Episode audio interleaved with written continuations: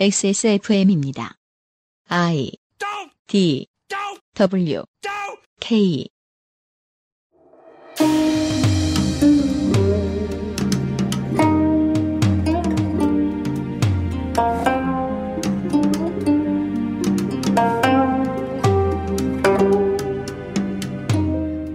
XSFM은 가급적 모든 종류의 핵에 반대합니다.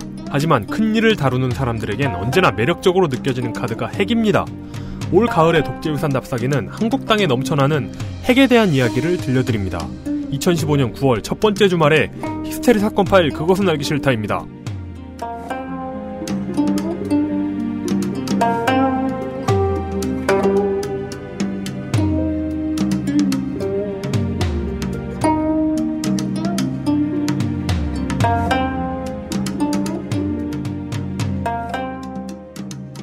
청취자 여러분, 여름도 가고 주말도 옵니다. 히스테리 사건 파일 그것은 알기 싫다 책임 프로듀서 UMCU입니다. 방금 떠들던 사람은 이용 상임 수석입니다. 안녕하십니까. 제가 그희 발음이 잘 안 되는 것 같아요. 다른 발음이 잘 된다는 뜻은 아닙니다. 논리에 유의하십시오. 네, 그렇습니다. 어, 의사 출신 방송인으로 잘 알려진 잘 알려진이라고 말하면 허연해. 네네. 그 사람들에게 잘 알려졌다고는 뭐 지들이 알 수 없잖아요 기자들이. 아니, 그러니까 당연하죠. 어떤 분야에서 잘 알려진 사람이 모든 사람들에게 잘 알려진 건 아니에요. 네. 뭐 2015년 가장 핫한 외국인 K리거 뭐 이러면 사람들 잘 모르잖아요. 기자들 사이에서는 그렇게 써주는 근거 중에 하나는 이 사람이 CF에까지 나와서 활동하고 다니느냐. 어. 사실 언론인이 도 이상 갈 수 없는 곳이라고 흔히 언론인들이 여기는 곳이 CF인데요. 음. 하지만 그 범주를 넘어서서 CF 장사도 열심히 하는 분들도 꽤 있지요. 음. 딱히 뭐 본 PD도 자유롭진 못합니다.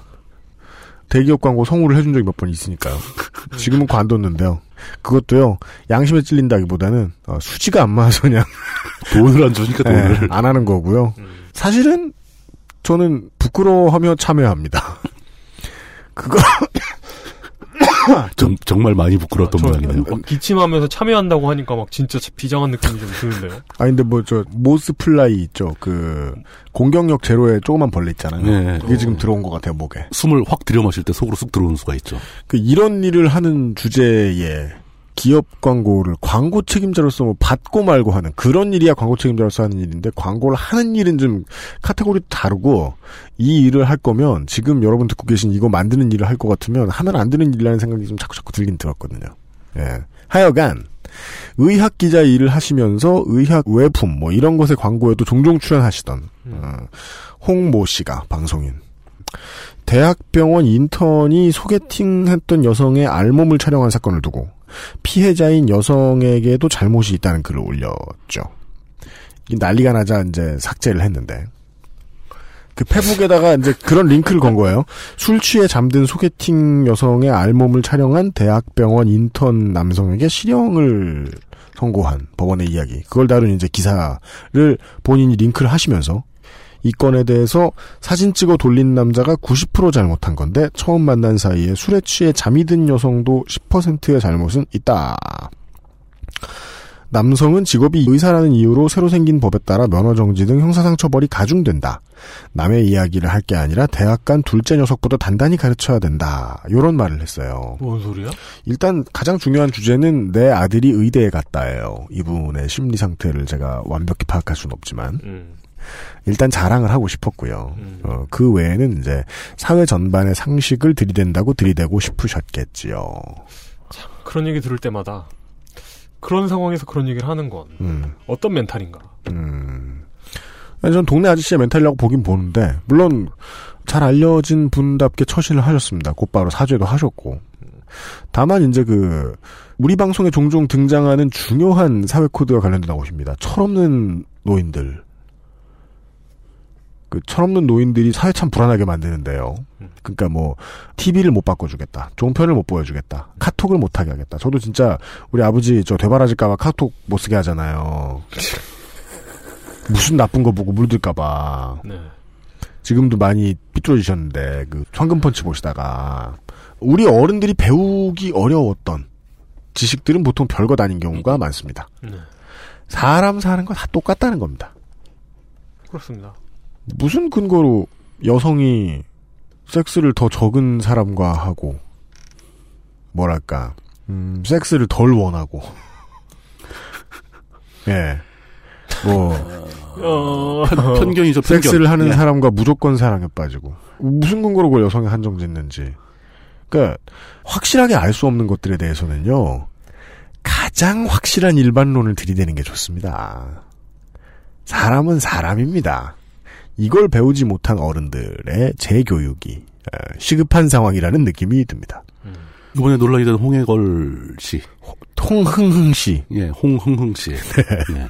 흥흥흥 씨. 저는 그분의 어록이 이번에 문제되기 전에 네. 꽤 오래전에 한번 대차게 문제가 됐던 적이 있던 것을 기억합니다. 아 물론 업계 배드보이시긴 한데 뭐, 뭐였죠? 미국의 그 네이처지하고 사이언스지하고 굉장히 큰 과학 잡지가 있죠. 매거진. 네. 예. 네. 예. 과학계 스캐빈저들이죠. 예. 그 빈처 박사의 논문도 거기에 실렸죠. 많이 실립니다. 뭐 네네. 과학계에서 거기 논문 한 번 실리면 꽤 의미가 있는 것처럼 생각을 하는.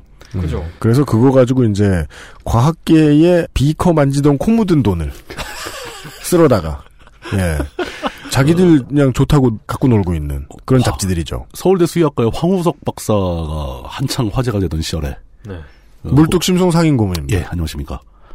TV에 나와가지고 직접 생방송으로 Science magazine을 들고 음. 이 잡지는 돈을 낸다고 해서 아무나 볼 수 있는 잡지가 아니다.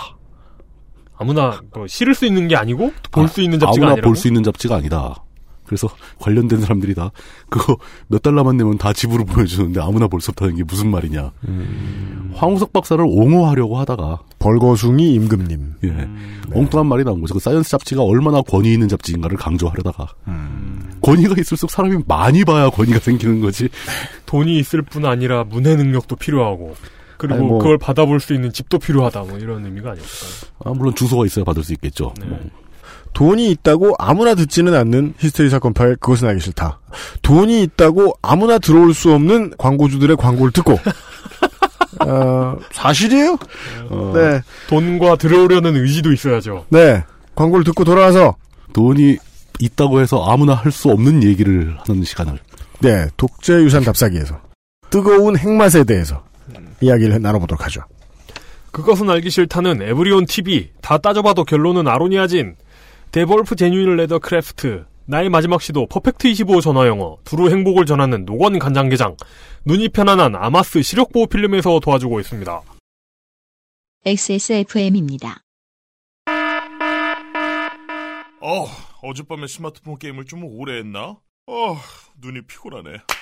스마트폰 오래 보고 눈이 피곤하다면 액정이 깨질까 불안하다면 시력 보호와 액정 파손 방지 두 가지 기능을 필름 한 장에 시력 저하의 주범 blue light를 강력하게 차단해주고 외부 충격에도 스마트폰 액정이 깨지지 않도록 보호해줍니다. 방탄필름 국내 최다 판매 브랜드 아마스가 세계 최초 놀라운 가격에 특별 판매. 내 인생의 6개월이 그냥 날아가 버렸어. 한국인 가게에서 일했지. 퇴근하면 집에 그냥 있었지. 친구도 못 만들고. 워킹 홀리데이 진짜 별로야. Um, excuse me. Why don't you call Perfect 25? 뭐? Perfect 25. 그래서 뭔데 그게? Perfect 25 English phone call service. 이거 말하는 거야? Perfect25.com? Oh, you got it right. 주름과 질감이 살아있지만 변형되지 않고 두꺼운 가죽 제품. 선명한 색상에 일반 명품을 웃도는 quality의 가죽 제품. 황야의 1위 데볼프 genuine leather. 지금까지 그래왔듯 당신의 자부심이 되어드리겠습니다. Devolf Genuine Leather. 광고와 생활 이번 주 요즘은 팟캐스트 시대는 바이닐의 구인 광고가 나갔는데 구인 광고는 지금 그 아시로도 한번 나갔잖아. 이번엔 특이한 공지입니다. 수강생 모집 공지입니다. 수강생 모집이면 그냥 일반 광고 아닌가요? 아 그렇구나. 퍼펙트 예. 25는 근데 수강생을 그냥 모집하지 않고 아, 그렇구나. 인신을 매매하니까 그렇죠. 뭐, 뭐, 좀 특별한, 특별한 관계로 간주하는 네, 거죠. 황야의 1위.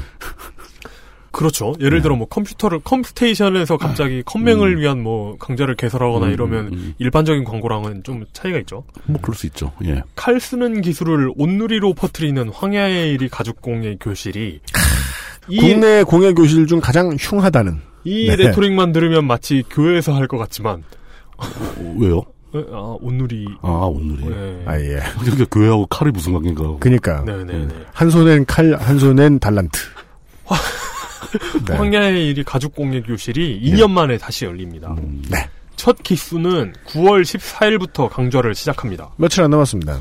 추석 연휴를 제외하고 평일, 이틀, 월, 수요일 1시부터 4시까지 3시간 8회.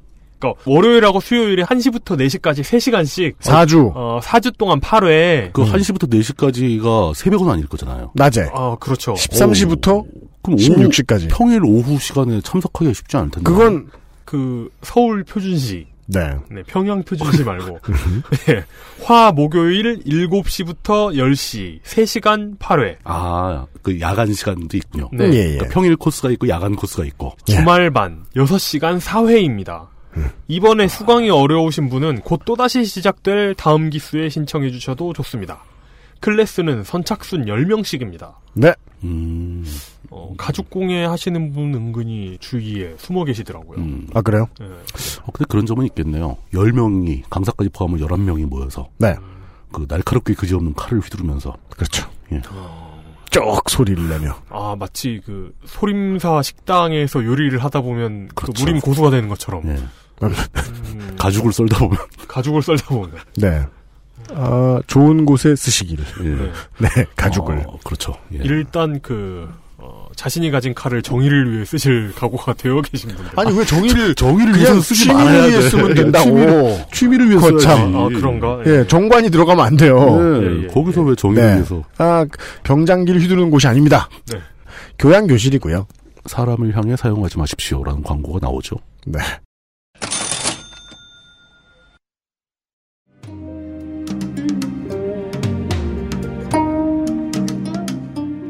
독재 유산 답사기 제 5화 핵 한국 일본 미국 그리고 박정희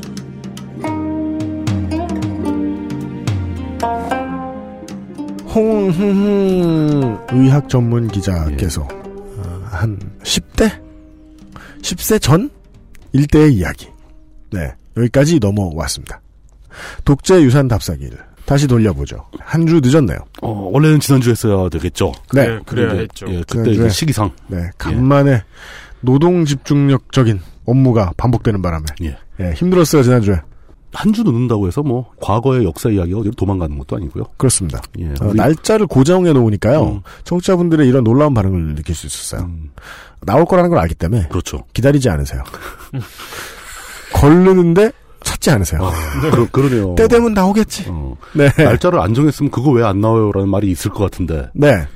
인기가 없어 그러는 거겠죠. 뭐 누가 아니랍니까? 신중하게 고려하고 있기 때문에 예. 독재유산 답사기 음. 몇회 안 남았을 수 있습니다. 위태위태하네. 네. 싫으신 분들은 참아주시고. 예. 굉장히 중요한 문제인데 뜻밖의 많은 분들이 별 관심이 없는 것 같아서 더 강조해서 이야기 드리고 싶은 부분이 바로 핵이죠. 사실 뭐 다리, 뭐 방조제 안 그렇겠습니까마는 예. 핵 원자력 네. 핵에 대한 우리 사회 일반 구성원들의 입장은 대략 세 가지. 완벽하게 논리적인 구분은 아니지만 대략 네. 세 가지로 나눌 수 있다라고 저는 구분을 합니다. 음. 방송 시작할 때 XSFM은 가급적 모든 종류의 핵을 안 쓰기를 원한다. 네. 그런 것도 하나의 입장이 되죠. 음. 모든 종류의 핵에 반대한다. 네. 심지어 핵이라는 글자만 들어가도 다 나쁘다. 왜죠? 뭐 핵가족도 나쁘고 핵산. 뭐 디옥시리보 핵산도 나쁘고 핵산 조미료 좋은데. 아 그래가지고 DNA 조작 식품이 나쁘다라는 걸로 이어지죠. 아, 그런. 어. 네. 뭐 전혀 관계 없지만 예. 치핵 이런 거. 네. 들어서는 안 될 예를 들고 말았고 네네. 핵문외과. 그렇게 모든 종류의 핵에 반대하시는 분이 그렇게 많지는 않습니다. 음. 그렇습니다. 예, 실제로. 그다음 두 번째, 핵무기 같은 대량 살상 무기야 문제가 있지만 핵무기는 안 되지만 음. 핵 발전은 해야 되는 거 아니냐. 음. 또 그리고 핵 전지, 핵 에너지를 이용한 우주 개발 네. 이런 거는 인류에게 필요한 기술 아니냐. 음. 음. 라고 생각하는 입장도 있을 수 있습니다. 그러니까 그거는 이제 무기로서의 핵과 음. 과학기술 에너지로서의 핵을 구분하는 입장인 거죠. 네. 예. 그리고 세 번째는 아 물론 무기로서의 핵이 굉장히 인류에게 치명적으로 안 좋은 것은 알지만 사용해서는 안 되지만 음. 가지고 있을 필요는 있다. 전술핵. 예. 그 국제 역학 관계나 뭐 외교상 우리도 핵 무장을 하는 게 좋다는 입장이 여기에 포함이 되죠. 그렇습니다. 예. 그러니까 핵을 핵이 나쁘다는 다 동의합니다. 음. 뭐 인체에 치명적인 위해를 가할 수 있고 대량 살상 무기를 만들 수도 있고 뭐 이러기 때문에 그럼에도 불구하고 그 핵이라는 존재가 가지는 다양한 의미 때문에 이런 입장들이 갈리는 거죠. 마치 모든 재반 지식은 다 나 몰라라 하고 그렇죠. 나를 속이고 나를 한번 속여서 울린 적이 있다는 이유만으로 영원히 황우석을 지지하는 분들이 계시듯이 어, 맞습니다. 80년대에는 이휘소 쓴상님을 외치던 아, 그 이위소라는 이름은 최근에 썰전에서 나오더라고요, 썰전. 예. 요즘 왜요? 그분도 바람 폈대요? 그거는 아직 확인 안 된 사실 아닌가 모르겠네요. 네. 예. 아, 저는 바람 얘기하니까 갑자기 그분이 있잖아요. 그? 바, 바람 때문에 하차한. 예. 아 강흥흥 예, 네, 강흥흥 씨. 전 의원. 예. 변호사. 그 양반의 이야기를 들으면서 예. 음. 아니 왜 내연녀랑 그런 얘기를 주고받나 음. 했는데 음. 그제 배우자가 예. 그제 눈을 이렇게 띄워주는 얘기를 하는 거예요. 뭐라고요? 저들은 사랑이다. 아. 그런, 그런 이야기를 음. 나누기 위해 둘이 만나고 있는 거다. 아. 네. 어쨌든 참 불꽃 같은 사랑하고 계시는 그분. 하지만 갑자기 생각나네요. 그분하고는 상관없는 이야기. 불꽃이 핵에 붙으면 안 된다. 우린 그 얘기를 할 거예요. 예. 논리적으로 따져보자면 핵은 핵 에너지, 핵 관련 기술, 핵 무기 네. 이런 것들은 지구상에 없는 게 좋습니다. 네. 그렇지만 뭐 물론 유용한 점도 많이 있긴 하지만 그 사실 과학자들 사이의 논쟁, 특히 핵 무기에 관해서는 이건 진짜 없어져야 할 존재라고 논쟁이 다 끝난 상태입니다. 네. 하지만 사회적 현실은 그 논리적 해답과는 거리가 있죠. 지금도 요즘에도 우리나라 사회에서 또 특히 주로 북한의 핵 위협이 저 이슈가 되거나 할 때 또 여론조사 기관이 다 여론조사를 합니다. 네. 대략 과반이 넘는 국민들이 남한의 핵 무장을 원하고 있죠. 100년 사는 인간들은 만년 사는 쓰레기를 양산할 수밖에 없긴 합니다. 어, 근데 이건 쓰레기 나름이죠. 그러니까 처리가 안 되는 쓰레기거든요. 네. 뭐 일단 그런 가치 판단을 배제한 상태에서 근데 그런 분들한테 남한이 핵 무장을 하길 원한다라고 주장하시는 선택하시는 분들한테 직접적으로 그럼 도대체 무슨 근거로 남한이 핵 무장하기를 원하는가? 남한이 핵 무장하면 어떤 일이 생길지 한번 생각해 보셨는가? 물론 이제 만약에 큰 규모의 예. 안보 매니아, 음. 어, 안보 보울 음. 지난주에 쇼를 지난주까지 쇼를 크게 한번 했잖아요. 예, 어, 그 쇼가 이제 한참 절정에 달하던 시기에 그렇죠. 음, 가서 참전하고 싶다. 어, 누군가 싸우고 싶다. 이렇게 말씀해 주시는 분들이 계셨는데 그분들하고는 대화하기가 편해요. 왜냐하면 전쟁이 안 나면 그대로 잊어버릴 것이고 그렇죠. 전쟁이 나면 곧 가실 거기 때문에 멀리 논의가 필요가 예, 없어요. 뭐 달라지는 게 없잖아요. 다만 예. 핵은 얘기가 달라요. 심각하게 달라지죠. 네. 예. 그런데 그렇게 근거를 물었을 때 별로 답할 만한 근거를 가지고 있지 않은 상태에서도 핵무장을 원하는 경우가 많다면 과반을 넘는다면 네. 이것은 신화가 되는 거죠. 네. 네. 근거 없는 믿음이니까. 맞습니다. 예. 그리고 그 신화들을 따라서 현실- 혹은 예. 패션 아이템, 트렌디 아이템이 된다 그래야 될까요? 일종의 트렌드인 거죠. 감성적인 네. 지지인 거죠. 네. 사실 원래 예. 핵이라는 본질 자체가 이성적인 그런 건 아닙니다. 좀 아. 저- 정치적이고 좀 그런 면이 뭐 그런 면이. 많이 있죠. 예. 그러니까 어쨌든 간에 그렇게 근거 없는 믿음, 감성적인 선택 이런 것들을 현실적이고 과학적인 근거를 가지고 합리적으로 해석해서 설득하고 그런 잘못된 인식을 깨트려 나가는 것을 보통 진보라고 부릅니다. 네. 정치적인 진보 말고. 예. 네. 근데 요즘은 어쩐 일인지 그렇게 기존에 있었던 잘못된 신화들이 깨져 나가는 속도보다 음. 새로운 신화가 생기는 속도가 더 빠른 것 같아요.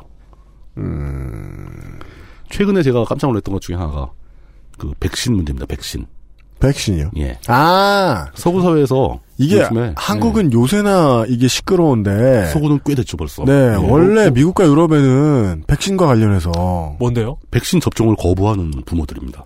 아, 그 우리나라도 있잖아요. 우리나라 요즘에 많이 문제가 되죠. 예, 예, 예. 근데 미국이나 서구 유럽에서는 이게 실질적으로 피해가 발생하는 상황까지 갑니다. 이게 연방이 다 그런지 모르겠는데 예. 주에 따라서는 불법인 곳이 많다고 하죠. 백신 안 맞는 거. 의무죠. 네. 예. 그리고 상식적으로 이 백신이라는 것은 한 명이 백신을 맞고 걔가 그 홍역이 안 걸린다 뭐 이런 의미보다는 네.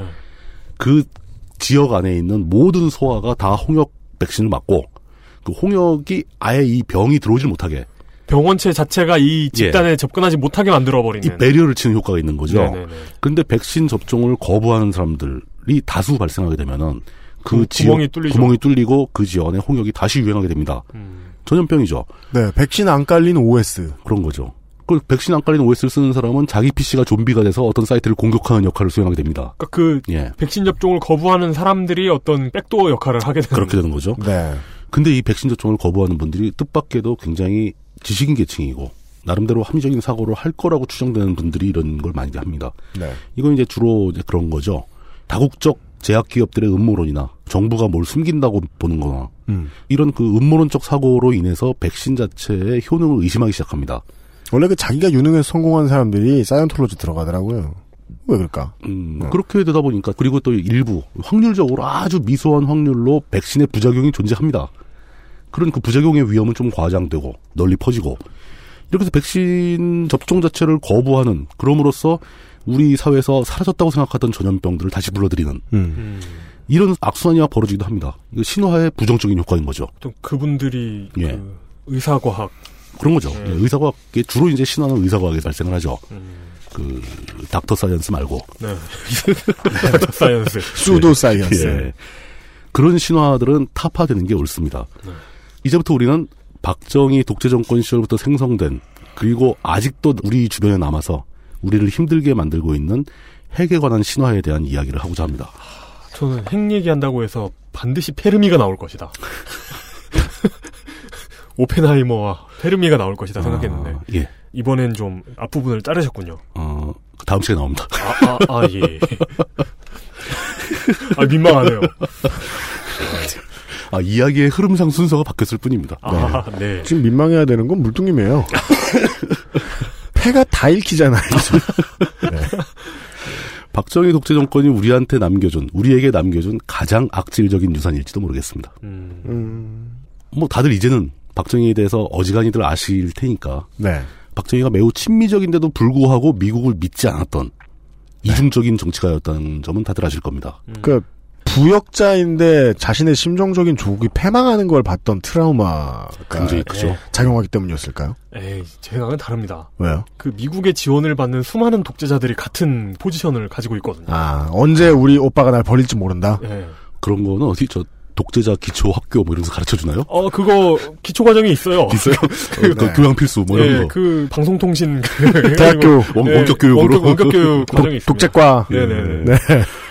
네. 어, 박정희는 일본 제국 육사 출신이었고 일본 정규군 장교로 활동을 했었죠. 네. 그러다 해방 이후 완전히 또 엉뚱한 데로 가서 남로당 활동도 하다가 네. 이게 뭐 보신을 위해서 잠깐 몸을 담은 수준이 아닌 것 같더라고요. 실제로 공산주의 사상에 심취했, 심취했던 적도 있다라고 음. 보는 게 맞을 겁니다.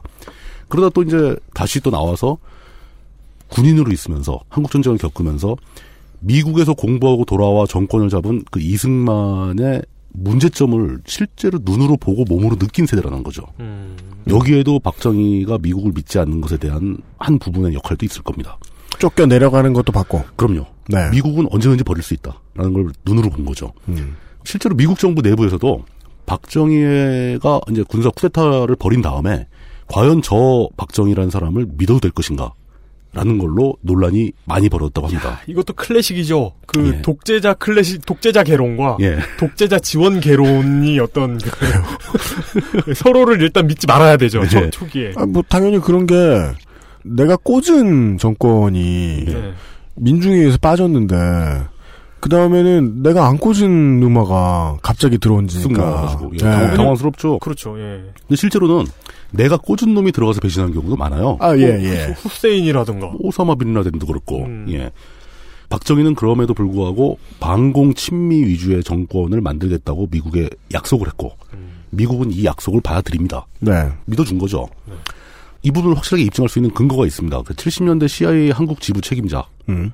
한국에 와서 CIA 책임자를 하다가 나중에 80년대 가면은 주한 미국 대사를 역임한 사람이 있습니다. 네. 그 도널드 그레그라는 사람인데요. 네. 최근에 이제 광복 70주년 기념 특집 뭐 이런 거 해서 한겨레 네. 신문에서 이분과 인터뷰를 길게 했습니다. 음. 그 중에 그레그 전 대사가 그 한 이야기를 그대로 옮기자면 이렇습니다. 물론 이제 한겨레에서 번역한 얘기죠. 미국은 장면 정부가 들어섰을 때 한국이 민주주의를 향해 움직이고 있다는 점에서 상당한 기대를 했다. 음. 장면 정부를 기대했습니다. 그러나 그는 정치 상황을 제대로 다루지 못했다. 그래서 나는 박정희가 쿠데타를 일으켰다는 소식을 들었을 때 그렇게 많이 놀라진 않았다. 이럴 만한 일이 생길 예. 거라고 장면이 상황을 핸들링하지 못했다라는 얘기죠. 그동안 쌓여있던 많은 예. 데이터를 통해 예상 가능했다. 그렇죠. 박정희의 등장에 대해 우리, 그러니까 미국입니다. 우리는 판단을 내리기 복잡한 상태였다. 그는 일본의 군사훈련을 받았고 또 한때 좌익이었다. 그래서 그가 어떤 인물인지 매우 혼란스러웠고 그러나 그가 매우 강력한 지도자이고 한국의 경제 발전에 대한 비전을 갖고 있다는 것을 금방 알게 됐다. 박정희 설득이 먹힌 부분인 거죠. 음. 예. 그러나 그와 동시에 그가 독재자라는 사실도 알게 되었다. 네. 그 미국은 어제는 거다 알게 된 겁니다. 음. 그리고 박정희 선택을 하게 되는 거죠. 역시 미국 같은 나라 그 패권국으로서의 노하우가 있어요. 이런 걸 금방 파악합니다. 어, 근데 개론 수준이 아닌 그 거죠. 봤던 캐릭터라는 거죠. 예. 그 추진력도 있고 부역도 잘하는 예. 인물이구나. 그 독재 지원 그 강론까지 들어가는 그렇죠. 예. 이거는 advanced. 네, 그렇죠. 고급 과정까지 다 이수한 사람들의 행동이죠. 예. strongmanship. supporting strongmanship. 그렇죠. 스콜라. 예. 이 그레그 전 대사는 한반도의 분단의 책임이 한반도가 분단이 된 까닭이 그 원인이 미국에 있다. 그러면서 자기는 스스로 미국 책임론을 솔직히 인정을 하고 스스로 사과까지 한 사람입니다. 어. 음. 그렇기 때문에 이 사람의 발언이 물론 이제 정보원 출신이니까 뭐 이렇게 뭐 크게 신뢰는 안 가겠지만 네. 그런 것과 관련 없는 부분에서는 신뢰할 부분이 많이 있는 거죠. 음. 이렇게 미국의 인정을 받은 박정희는 때맞춰 미국 내에서 진행된 냉전과 관련된 제3세계 지원 정책. 음. 이건 굉장히 유명하죠. 즉 소련의 확장을 막기 위해서 제3세계 국가들에게 경제적 지원을 해야 된다. 먹고 살게 만들어줘야 공산주의가 안 된다. 음. 이런 기조에서 움직인 50년대 중후반부터 벌어진 그 지원 정책에 힘입어 굉장히 빠른 속도로 경제 발전을 이루게 됩니다. 음. 물론 이제 이런 얘기하면 또, 아, 그 박정희가 잘해서 그런 거다. 아니면 미국이 지원해서 그런 거다. 이건 서로 대치되는 논리가 아닙니다. 그냥 둘다둘 적용된 다예요, 둘 다. 네. 어느 쪽 비율이 높은가, 이걸 수치상으로 따질 방법은 없습니다. 그죠. 그건 각자의 관점에 따라 달리 보이겠죠. 그러니까 골키퍼가 예. 무실점을 했다고 해서 아니 상대방이 골도 못 넣으니까 이기지 이렇게 말하는 것과 다를 바 그러니까. 골키퍼가 한게뭐 있어 이런 그건 그렇지. 예. 네. 이런 관점의 차이를 가질 수 있는 부분이니까 넘어가도록 하겠습니다. 네. 그런 상황에 미국의 지원을 통해서 급속하게 경제 발전을 이루고 있던 그 상황에서 박정희를 가장 괴롭힌 존재가 무엇이었을까? 바로 북한의 김일성 정권이었다는 거죠. 이건 뭐 당연한 얘기죠. 이거는 부정할 수가 없습니다. 아무리 북한을 우호적으로 바라보는 입장에서라도 음. 당시 박정희 정권의 최대 위협은 북한의 김일성이었다는 건 당연한 사실이죠. 네. 50년대 말할 것도 없고 60년대까지만 해도 북한은 경제, 군사, 양면에서 남한을 압도적으로 능가하는 국가였습니다. 음. 요즘은 이런 거 말해도 되죠. 우리 어렸을 때는 이런 거 말하면 안 되는데. 아 그래요? 예. 알고는 있었나 봐요. 어, 그래요. 알았으니까 숨겼죠. 그래서 아. 그 시대 어린 시절을 보낸 많은 분들이 남한이 굉장히 빠른 한 60년대 초반부터 북한을 앞지른 거라고 생각합니다. 음. 근데 실제로 경제적인 규모로 앞선 것은 70년대 초반이라고 봅니다. 음. 군사력은 뭐 훨씬 더 뒤고요. 음.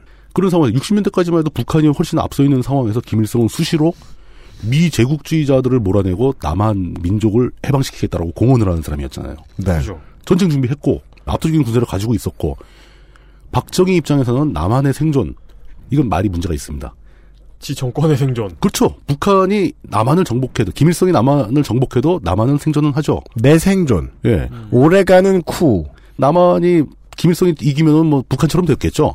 하지만 남한의 생존 이전에 박정희한테 관심이 있었던 건 자신의 생존이죠. 그렇습니다. 자기가 만든 정권이 유지되어야 한다. 지금 북한도 마찬가지. 똑같은 얘기죠. 예, 예. 뭐 북한에서 제일 중요한 게 김정은 정권한테 가장 중요한 게 뭐겠습니까?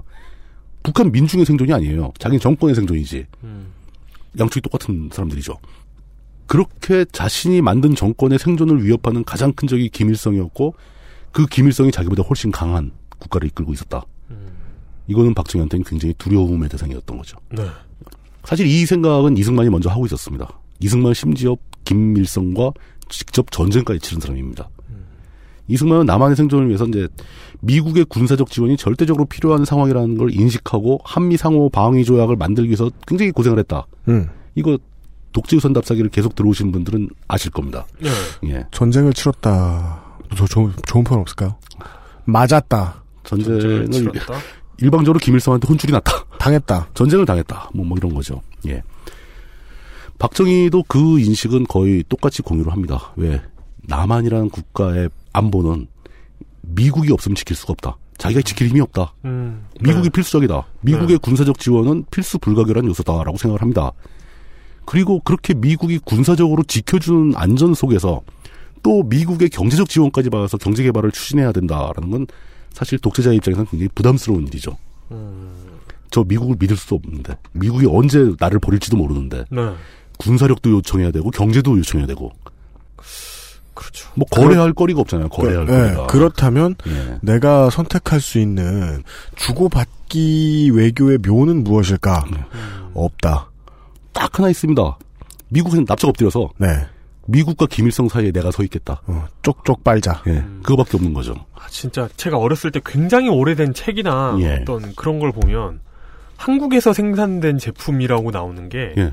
한복 입은 인형 같은 거. 그러니까 그 당시에 예. 제일 초창기에 유명하게 많이 나갔던 수출품은 가발이에요. 네. 가발이라서 한국 여성들의 머리채를 수집하는 사람이 전국 시골에 다 다녔습니다. 꽤 비싼 값을 샀어요. 그 나라 경제가 그 모양인 상황에서. 음, 눈잘 붙어 있는 인형. 뭐 그런 거. 뭐 아주 그냥 진짜 허접한 상품들이었던 거죠. 그 지금도 해외의 쇼핑 사이트 가 보면 우리나라 의류업자들 보면 알 수 있잖아요. 네. 의류업자들은 쓰는 용어가 되게 구식이에요. 굉장히 오래됐으니까. 되게 구식이에요. 음. 지켜야 되는 것들이 많으니까. 그래서 우리 아직도 일본말 제일 많이 남은 게저 의류잖아요. 그렇죠. 외국도 마찬가지거든요. 음. 그래서 의류 만들고 그랬으면은 사실은 퀄리티가 이젠 더 좋을 수도 있고 아닐 수도 있는데 한국산 강조하는 습관 아직도 맞아요. 예. 있어요. 분명히 거기 내려왔어요. 예. 예. 그렇습니다. 경공업 하던 나라. 그 인식을 지금도 갖고 있는 외국인도 되게 많을 겁니다. 음. 워낙 유명했으니까. 음. 그런 상황에서 박정희는 지속적으로 미국에 매달릴 수밖에 없었고 미국의 눈치를 볼 수밖에 없는 상황인데 거기에서 베트남 전쟁이 마무리되기 시작합니다. 박정희는 심지어 베트남 전쟁에다 대량의 한국군을 파병을 하죠. 그렇게까지 했음에도 불구하고 전쟁이 마무리되어 가던 시점에서 미국은 주한미군 철수 계획을 발표하게 됩니다. 아 진짜요? 베트남에서 완벽한 철수를 했잖아요, 미국이. 네네. 군사를 다 뺐죠. 네. 그와 동시에 주한미군 철수 계획까지 같이 발표합니다. 어. 그때 당시 이제 미국 대통령이었던 닉슨이 아시아에 대한 미국의 개입을 줄여야 한다라는 선언을 해요. 네. 그래서 미국이 더 이상 그 국제사회의 경찰 노릇을 하는 것은 옳지 않다. 음. 특히 다른 지역은 몰라도 아시아 지역에서는 다 빠지겠다. 그 이때부터 혹시 설마 우리가 경찰 노릇하는 거 너무 돈이 많이 든다라는 인식이 베트남전 때문에 그런 거예요. 이때부터라뇨. 그 전부터 들었겠죠. 베트남전 감당하기 힘들었잖아요. 그리고 내 정권이 지금 어느 당 공화당으로 넘어가든 민주당으로 그냥 다 예. 오든 간에 돈이 많이 드는 데다가 이게 져 보니까 정치적으로 어느 정도의 리스크인지 알겠단 말이죠. 한번 해보니까. 예. 네. 그때 이제 그런 입장을 담은 선언까지 그 69년도에 발표하는데 닉슨 독트린까지 발표를 하고 한국에다 통보하기를 주한미군 제7사단과 주한미군 제2사단을 모두 철수시키겠다고 얘기를 합니다. 공식적으로. 네. 한국 정부는 난리가 났죠. 7사단, 2사단, 두개 사단이 거의 우리나라 순서를 다 지키다시피 했는데 음. 강력하게 항의를 하고 거기서 이제 항의 단계, 항의하려면 뭔가 이렇게 이쪽이 가진 게 있어야 항의를 하는 거죠. 항의는 바로 하소연으로 바뀝니다. 네. 미군의 철수가 정말로 불가피하다면은 한국군의 전투력 증강과 장비 현대화라도 좀 해주고 가라. 음. 어 현실적인 그 딜. 네. 그러니까 바지가랑이만 자꾸 매달리고 갈 때 가더라도 뭐 좀 내놓고 가라. 그렇죠. 네. 딱 이거예요, 그냥. 네. 예. 그 당시 이제 그 외무부 장관이었던 그 유명한 사람이죠. 최규화. 최규화 전 대통령이 이 당시에 외무부 장관이었습니다. 음. 그 최규화 외무장관과 포터 주한 미대사 간의 협상을 시작을 했고 71년 7월까지 7사단은 다 철수하고 2사단은 전방에서 후방으로 이제 후진 배치를 합니다. 전방은 한국군이 지켜라. 2사단은 뒤로 빠지겠다. 네. 철수는 아니고 그렇게 하기로 하고 약 15억 불의 군사 원조와 차관을 제공하기로 약속을 합니다. 음. 돈을 주겠다. 네. 그리고 그 돈으로 뭘 하냐면은 한국군 현대화 5개년 계획을 만들어서 시행하자. 군을 현대화시켜주겠다. 음. 현대화 5개년 계획. 예. 이때부터 우리나라의 군수 산업이 발전하기 시작합니다. 음. 이때 처음 생산하기 시작한 게 총알이고, 그 풍산. 야, 뭐 그런 것들. 네. 예.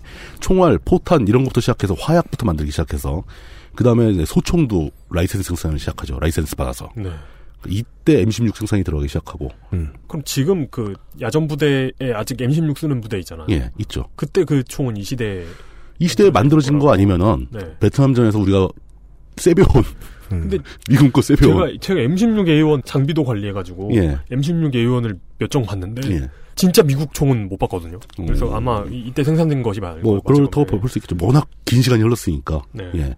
그리고 이 시점에서 국방과학연구소가 설립이 됩니다. ADD. 예, 그 유명한 ADD, Agency for Defense Development라고 유명한 데입니다, 아주. 네. 그런데 우리 입장에서 다행인지 불행인지 뭐 판단에 따라 틀리겠지만 닉슨은 금방 잘리죠. 음, 네. 그러니까 그 박정희 입장에선 천만 다행이었을 겁니다. 예. 닉슨이 이제 워터게이트 사건으로 사임하게 되고 포드 행정부가 들어섭니다. 포드 정부는 주한미군 철수 계획을 연기를 해버려요. 그래서 일부 철수하고 일부는 그 남게 되죠. 더 추가 철수 계획을 세우질 않습니다. 음, 네. 거기다가 그렇게 해서 이제 박정희 정권이 한숨 돌리나 싶었는데 네. 그거보다 약간 한두 해 전이었는데 김신조 사건도 있었죠. 김신조 목사 사건. 예. 어, 그거- 목사 맞나? 어 맞아요. 네. 근데 그거는 뭔가 이 사건의 명문법이 그 마치 청와대의 복음을 전파로 침투한 것 같잖아요. 김신조 미래 목사 사건. 네. 음. 훨씬 뒤에 목사가 된 김신조 사건. 뭐. 그러니까 주적은 못 잡고 복음만 받은 한국에서 복음이 얼마나 세냐 이런 걸 보여준 어, 정말 센 복음은 공비도 교화시키는 복음 중에 복음은 오징어 볶음이죠. 오징어 복음. 네. 이게 이, 그 이런 썩개가 이제 그 오랜만에 나오니까 예. 예, 반가워야 되는데 당황스럽네요. 그 잘릴 것 같은데. 네 맞아요. 이게 아 네, 제가 얼마나 체력적으로 고갈됐는지 알겠어요. 네. 화낼 힘조차 없다. 예. 어 이거 사람을 당황하게 하는 힘이 있네요. 예. 자, 이 상황을 모두 정리를 해봅시다. 북한은 지금 실질적으로 말로만 하는 것도 아니고 특수부대를 막 내려보내서 청와대를 암살하겠다고 막 습격을 하고 있는 그런 살벌한 상황에 네. 그렇게 믿었던 미국은 빼겠다 그러고. 베트남전에서 깨지잖아요. 네, 그렇죠. 쟤들 깨지네? 지네? 미군이 지기도 해. 미군이 지네? 게다가 우리도 몇십만을 파병했는데 놀란 가슴을 쓸어내기 전에 우리 땅에서도 미군이 간다 그러네? 이렇게 된 거예요. 날 지켜주던 든든한 형이 있었는데 어, 맞고 돌아와. 이 형이 맞고 들어와 가지고 갑자기 자신감을 잃고 우리 동네에서 이사 가겠다 그래. 어떡하지? 근데 그러면 진짜 예. 갈래면 가라가 안 나오겠네요. 못 나오죠. 예. 왜냐면 동네에서 다른 비빌만한 언덕을 찾아야 될 거 아니야. 그러니까요. 그 언덕이 없는 상황. 말이 안 돼요. 뭐 중국을 찾아가. 찾아갔더니 정권을 내놓으래. 안 돼, 안 돼, 안 돼, 안 돼. 중국은 당시는 중공이었어요, 중공. 예. 맞아요. 그럼 비밀 언덕은 대만밖에 없는 일본. 박정희 일본하고 친했으니까. 어, 조국의 조국의 힘을 빌어. 총리하고 나하고 서로 혈액형은 다르지만. 예. 예, 그러면 말 걸어보고. 근데 하여간 다른 들이댈 데도 없고 그냥 예. 아형 힘내. 막 가지 마. 진짜 그거밖에 없어요. 형 용기 좀 내봐. 형 형은 정말 짱이야. 그렇게 자신감을 잃지 말라고. 예.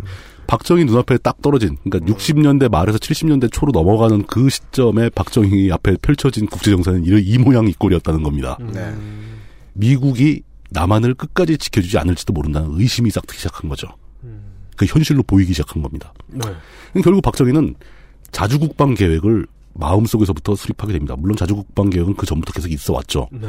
이제는 현실적인 문제가 된 겁니다. 음, 그런데 거기서 박정희는 자주국방의 핵심이 핵무장이다. 라는 결론을 내리게 됩니다. 라는 예. 독재국가 독재자들이 흔히 하는. 야, 그거 어느 세월에 군대 현대화하고 무기 개발하고 뭐 북한을 어느 세월에 따라잡아 어떻게 이기겠냐. 핵 한 방으로 끝내자, 한 방으로. 여기서 그러니까 이런 예. 비슷한 생각을 한 나라를 보면은 일단 소련부터 시작해서 그럼요. 파키스탄, 예. 뭐 이스라엘, 인도도 그랬고. 북한, 인도, 뭐 남- 그런 거, 남아공도 그랬죠. 뭐, 뭐. 이란, 뭐 예. 이거 똑- 똑같잖아요. 양쪽 측면의 해석이 가능합니다. 도시 계획을 함에 있어서 예. 어, 비전이 있고 진취적이었다라고 해석하는 사람들은 비전이 있고 진취적으로 해놓은 전술적인 군사 양성책이 핵은 아니잖아요. 그럼요. 여기서 모순이 돼요. 예.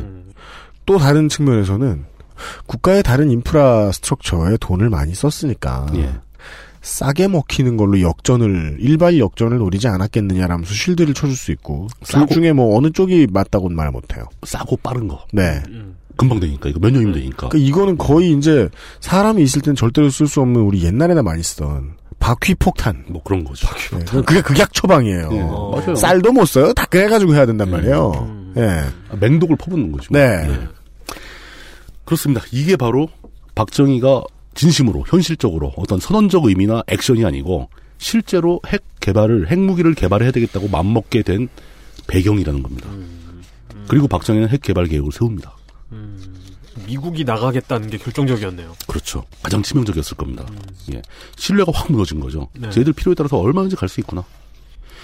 그렇게 해서 박정희가 계획한 그 핵무기 개발 계획이 수립되고 실행에 옮겨지기까지 그 시점의 배경까지 설명을 드린 거고요. 네. 그 다음에 이어질 이야기는 당시에 이 동북아 극동의 여러 나라의 핵 개발 계획은 어떤 상태에 있었는가. 그 중에 대표적으로 일본은 어떤 상태였는가. 네. 뭐 이런 이야기, 주변의 이야기를 한번 더 알아보겠습니다. 네. 60년대 말에 박정희는 정권 진지 몇 년 됐죠? 이제 좀 됐습니다. 아직 배가 고플 때지만. 10년은 채 안 됐는데 거의 10년 될 무렵이죠. 여간에 뭐 좀 해보려고 그러는 참이죠. 미국은 간다고 무섭고 북한은 올까봐 무섭고 중공은 원래 무섭고 예 무서운 것들이 많은 상황. 그 상황에서 믿었던 미국은 깨지고 그때 땡깡 외교의 핵심 카드. 예. 지금도 많은 개발국들이 핵 개발국들 이렇게 쓰죠. 그럼요. 예, 나도 속 편하게 땡깡 좀 부려보자. 네. 시점으로 보면 우리가 원조급 아닌가 싶어요. 네. 거의 그러네요. 예, 거의 예, 원조 거의 초창기 멤버예요. 어. 예. 땡깡 전술의 초창기 멤버. 소련의 핵 개발을 땡깡이라고 보느냐 안 보느냐에 따라서. 그건 덩치가 있으니까. 아, 그리고 저 땡깡이란 말이 좋은 말이 아니니까. 예. 쓰기를 삼가 땡강으로. 그 뭐예요? 응석. 응석. 응석 외교. 예. 앵벌이, 응석.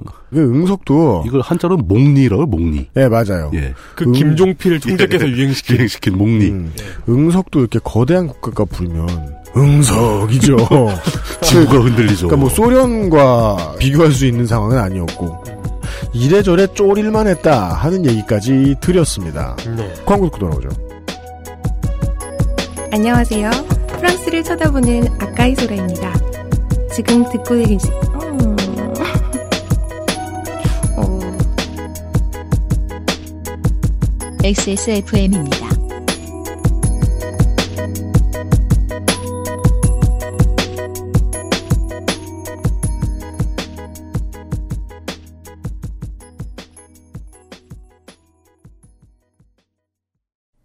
아로니아라는 게 이미 검증이 된 거겠지? 원산지 사람들은 사실 신경도 안 쓰는 거 아닐까? 육식을 많이 하는 사람들이니까 고혈압 예방에 좋다거나 체르노빌의 방사능 오염 생존자들 치료제 정도로 쓴다거나 그 정도는 돼야 믿고 먹지. 다 알아보셨나요? 다 사실입니다. 언제까지나 마지막 선택. 아로니아 진. 자체 교사 자격 시험을 통과한 선생님들만 수업을 진행하고 적은 학생 수를 유지해 수업의 질이 떨어지지 않는 전화 영어. Perfect 25.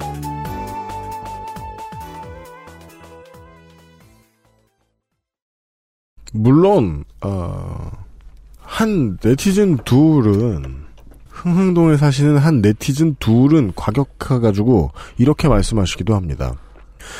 도시개발 계획을 거창하게 할 수 있었던 것은 그렇게 해놓으면 떡곰을 먹을 사람들이 정해져 있었고 멤버들이 다 정해져 있었기 때문에 부를 나눠 먹을 사람들이 있었으니 비전이라는 미명하에 크게 만들 수 있었는데 군사 개발은 해봤자 누구한테 돈 돌아갈 비전이 안 느껴져서 이렇게 한 거 아니냐 라는 과격한 의견을 보여주시는 분들이 있다고 들었습니다. 두 분의 네티즌이 계시죠.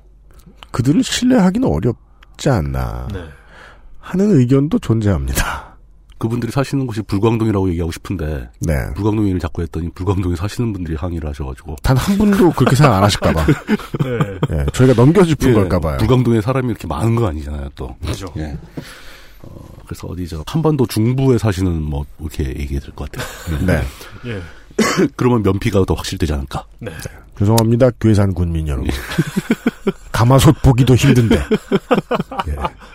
아, 그 가마솥은 잘 있나 모르겠네. 아, 한번 우리 정모해야 되는 거기서. 미팅해야 되는. 가마솥 앞에 모여서 한번 사진 한번 찍고. 그니까 말입니다. 어, 이거 언젠가는 한번 예. 지방자치제 유산 납사기 이런 것도 한번 해봐야 될 것 같아요. 그 가마솥은 잘 있는지. 아니면 뭐 그런 거 있잖아요. 무슨, 그 제주도에 무슨 꽃밭 같은 거. 어, 무슨 뭐 아시아 최대로 만들겠다고 한 수많은 것들은 잘 있는지. 아, 그 우리 부천 마스코트 부천 핸서비와 인터뷰도 하고.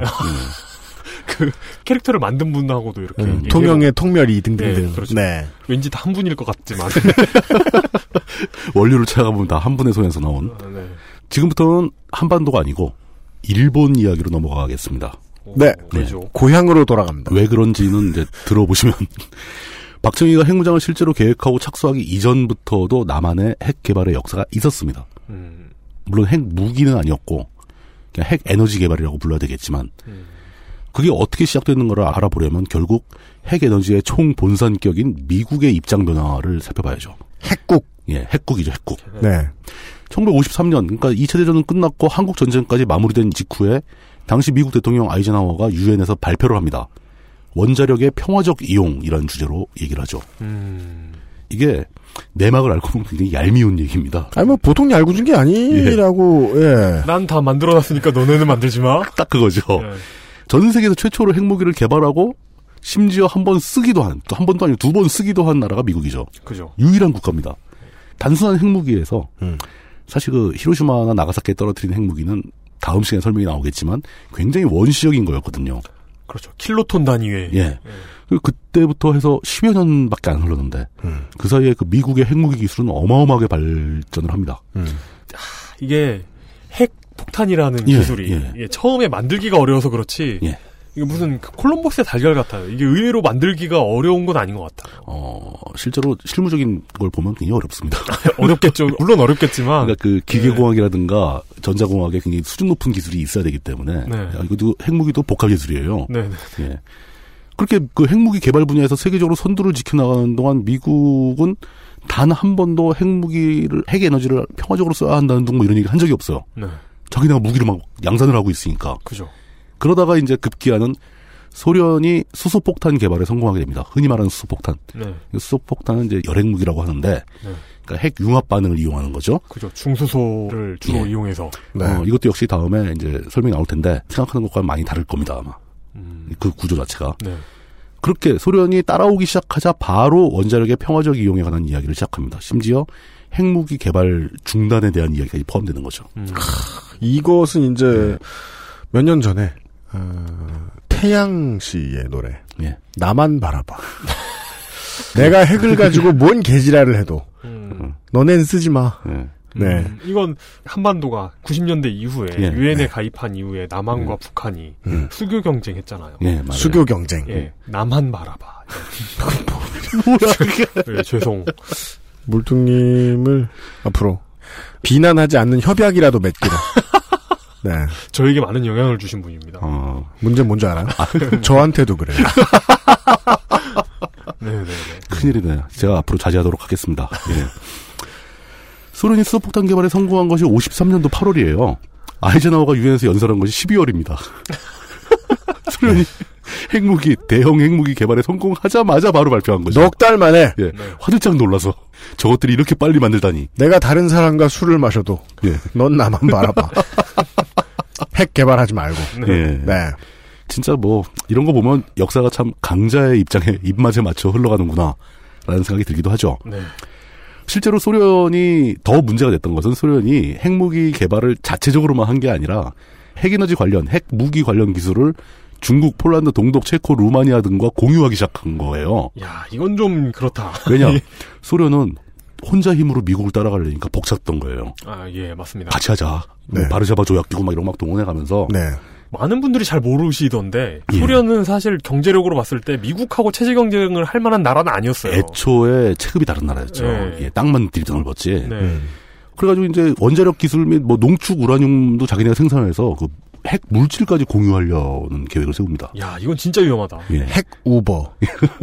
그렇죠. 이게, air nuclear. 이게 그 흔히 얘기하는 핵 확산이잖아요. 예. 전화 한 통 하면 핵물질 실은 트럭이 딱 오고. 네. 예. 핵카오 택시. 에어BMB인데 그 B가 bomb. atomic atomic bomb. atomic bomb. 네.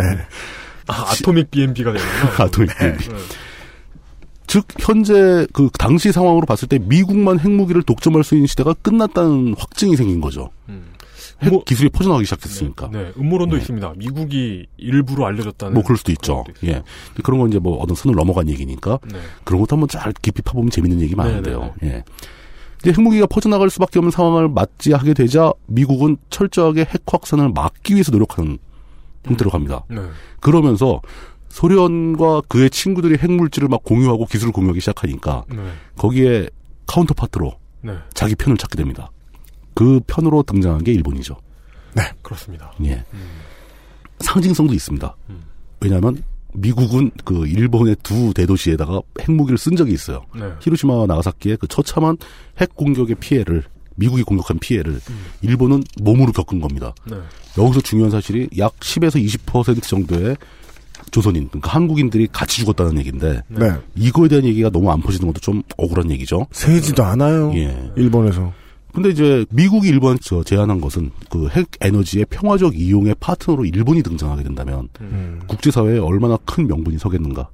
무기는 하지 말고 평화적인 이용만 하자. 그러니까 이것 역시 엄청 오만한 태도죠. 오만한 정도가 아니죠, 이 정도는. 그러니까 내가 때린 애를 불러 세워서 아, 예. 주먹 못 쓰게 하자고 내가 원하는 대로 퍼페처럼 굴리면 그걸 국제사회에서 아 평화를 부르짖는구나라고 이해해 줄 줄 안다라는 건 무서운 게 없다라는 번역이 가능해요. 그러니까 다 알겠지. 알아봤자 지들이 어쩔 건데. 그렇죠, 딱 그렇죠. 이거 이 자세예요, 네, 그냥. 네. 예. 뭐 영국이나 프랑스는 알아서 핵 잘 만들고 있고. 그것도 사실 미국에서 다 제공한 거죠. 예, 기술을. 그렇다고 봐야 예, 하지만. 봐야 네. 하죠. 예. 하지만 거기 숨은 이유가 또 있습니다. 미국이 당시에 핵무기를 막 왕창왕창 양산을 하다 보니까 네. 핵 물질, 핵무기를 만드는 원료가 되는 물질, 우라늄이나 플루토늄 같은 것들, 이 정제한 핵물질들이 넘쳐나기 시작한 겁니다. 음, 네. 이 물질을 소비할 때가 필요했어요. 그러니까 핵 가만히 쌓아두면 자가 분열하면 골치 아프거든요. 그거 한번 자가 쌓아두면 안. 되죠. 예. 네네네. 그러니까 핵 물질 포화 상태 이런 그 핵 물질들을 처리할 것이 필요했고 원자력 발전 기술, 그러니까 핵 무기 기술과 동시에 발전하고 있던 원자력 발전 기술도 팔아먹을 시장이 필요했던 겁니다. 맞습니다. 그 대상이 일본이었던 거죠. 근데 여기에 일본이 뜻밖에도 호응을 합니다. 이게 저는 진짜 이해가 안 가는 부분인데 현실적으로 벌어진 일입니다. 가까운 역사로부터 큰 수업을 못 받는다는 게 현대 일본과 한국의 가장 닮은 그러니까요. 포인트 같아요. 근데 이건 이건 좀 너무 심해요. 이건 그래도. 그니까 말입니다. 이때 등장하는 사람 두 명의 이름을 알려드립니다. 나카소네 야스히로와 쇼리키 마스타로라는 사람인데 네. 나카소네는 이제 연배가 좀 되시는 분들은 다 기억하실 겁니다. 일본 수상까지 합니다. 총리 대신 예. 그 쇼리키 마쓰타로 예. instead of가 아니라 쇼, 쇼리 대신 총리 대신. 네. 총리 신하. 네. 큰 신하. 총리 서리라고 하겠죠, 우리나라에서는. 음. 서리 아니, 총리 총리 그냥 총리 그냥 대신이야, 서리는, 대신. 서리는 임시 뭐 이런 거고. 예, 아니, 그러니까 총리 대신이라면. 아, 그러니까 아니에요. 우리에서 네. 그건 대행이라고 하죠. 대행. 예, 그 지난 회를 들으신 분들께 다시 한 번 말씀드립니다만 아, 새우가 아니에요.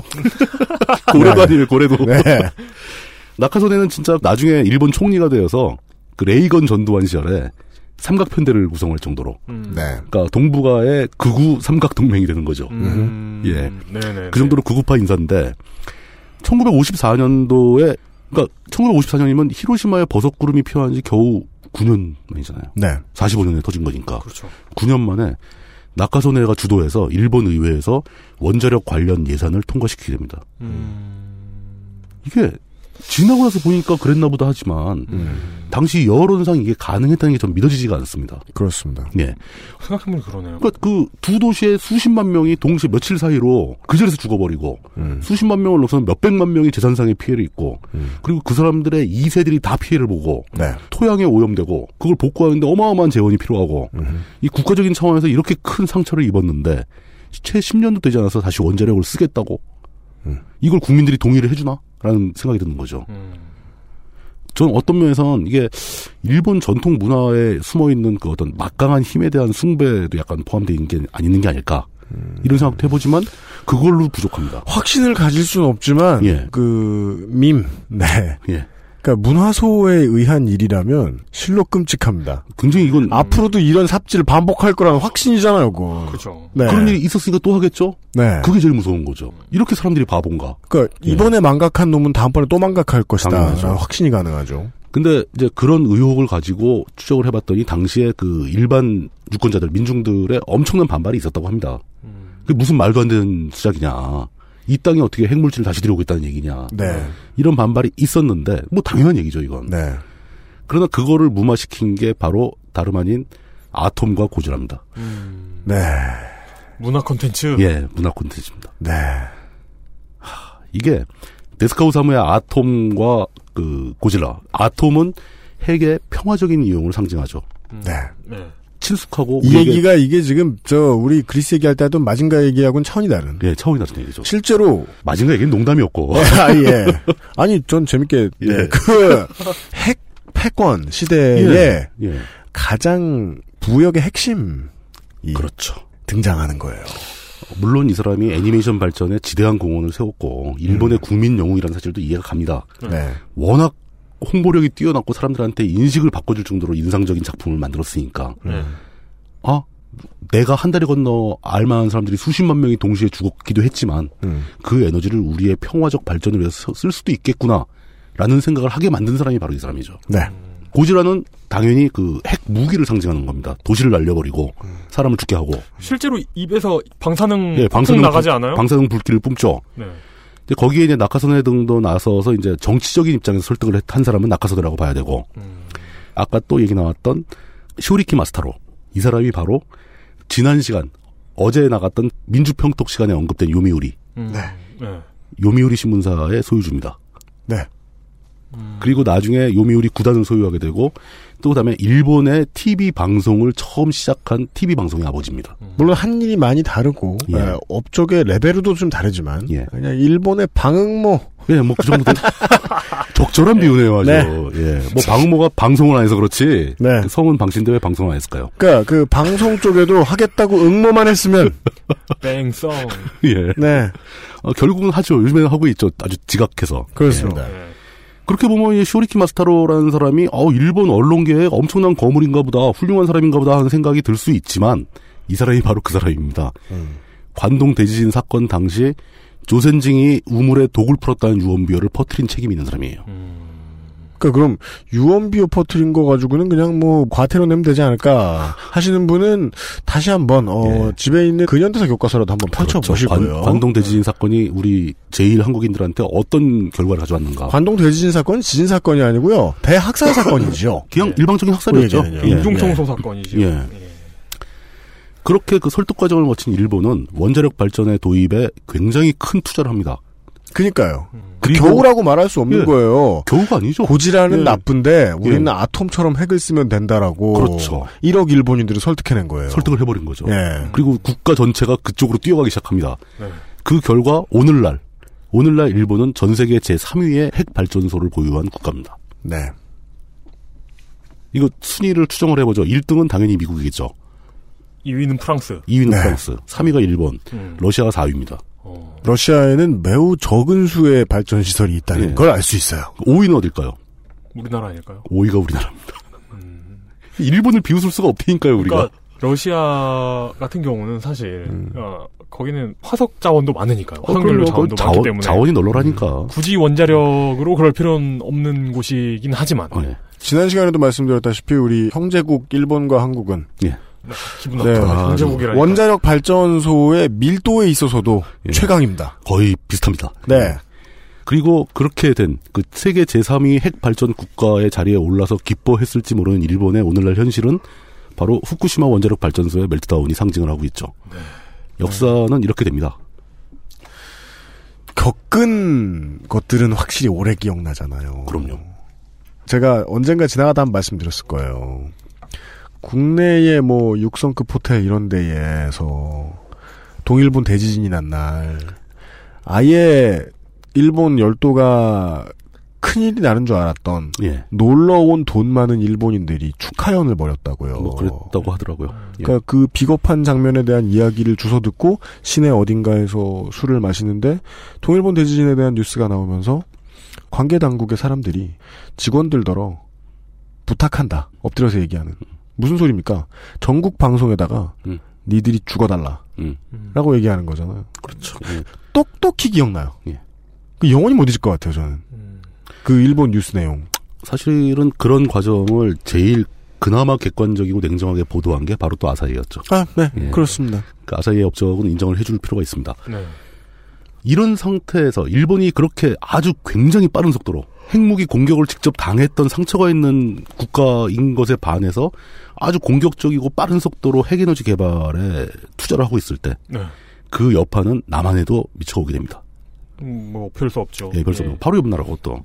그래서 이제 남한의 핵 개발 역사로 넘어가게 되는 거죠. 이승만도 사석에서 몇 차례 이야기를 합니다. 남한이 핵무장을 해야 된다. 참, 이, 그 20세기 중후반을 예, 보면, 예. 그러니까 90년대나 뭐 제가 그렇죠. 자랐던 시대 예, 이전 예. 시대를 보면은 핵이 들어가면 무조건 좋은 거. 요즘은 그 티타늄이나 은나노가 그 역할을 차지하고 있는데, 뭐 핵 자동차, 핵 비행기 뭐 이런 거 있잖아요. 뭐 SF 만화 같은 데 보면 다 핵 나오고. 예. 우리가 잘 컨트롤하기만 하면 마치 불처럼 유용하고 그게 뭐 그러겠지. 뭐 전 세계적으로 미국이 주도하고 일본이 협조하고 네. 아톰이 날아다니는 판에 그죠. 핵이라면 크고 아름다운 거죠. 음. 그러나 이승만한테는 핵무기를 만들거나 뭐 기술을 개발하거나 할 계획을 세울 만한 돈도 하나도 없었던 거죠. 네. 이승만은 능력이 안 됐어요. 다리를 끊을 돈밖에. 예. 가진 돈은 이것뿐이야. 네. 어, 그 옆 나라 일본은 열심히 핵발전소 짓겠다고 막 나서고 있었고. 그러니까 이승만은 다시 여기서 아 그럼 우리도 핵 발전소를 지어야 되는 건가 음. 관심을 갖기 시작합니다. 그때쯤에서 미국이 제안을 해서 한미 간에 맺어진 협정이 하나 있습니다. 그게 56년도에 맺어지게 되는데 한미 원자력 협정이라는 협정이 존재합니다. 네. 56년도에 맺어졌다기에는 정말 뭔가 제목이 참 네, 예, 그러네요. 그러죠. 그게 아까 얘기한 그 아이젠하워의 원자력 평화적 이용에 관한 네. 애 부수적인 효과였던 거죠. 어. 열심히 퍼뜨리고 싶었다 미국은. 음. 국내에 단 한 명의 원자력 전문가도 없는 상황에서 전공자는커녕 엔지니어도 하나도 없는 상황에서 그냥 맺어진 조약입니다. 음. 그냥 까막눈을 데리고 예. 뭔지는 알고 있을까요? 그냥 그 방송 촬영용으로 한 번 한 거죠. 네. 네. 그때 그 핵 조약의 내용에는 핵무기는 전혀 없었고 핵 발전에 대한 이야기였거든요. 그러니까 그때 이제 이거에 관련된 사람들이 이승만한테 와서 우라늄을 이용한 핵 발전이 석유 한 방울 없는 남한에 얼마나 이로운 것인가를 막 설득을 했다고 합니다. 네네. 네. 남한에는 우라늄이 되게 많거든요. 진짜요?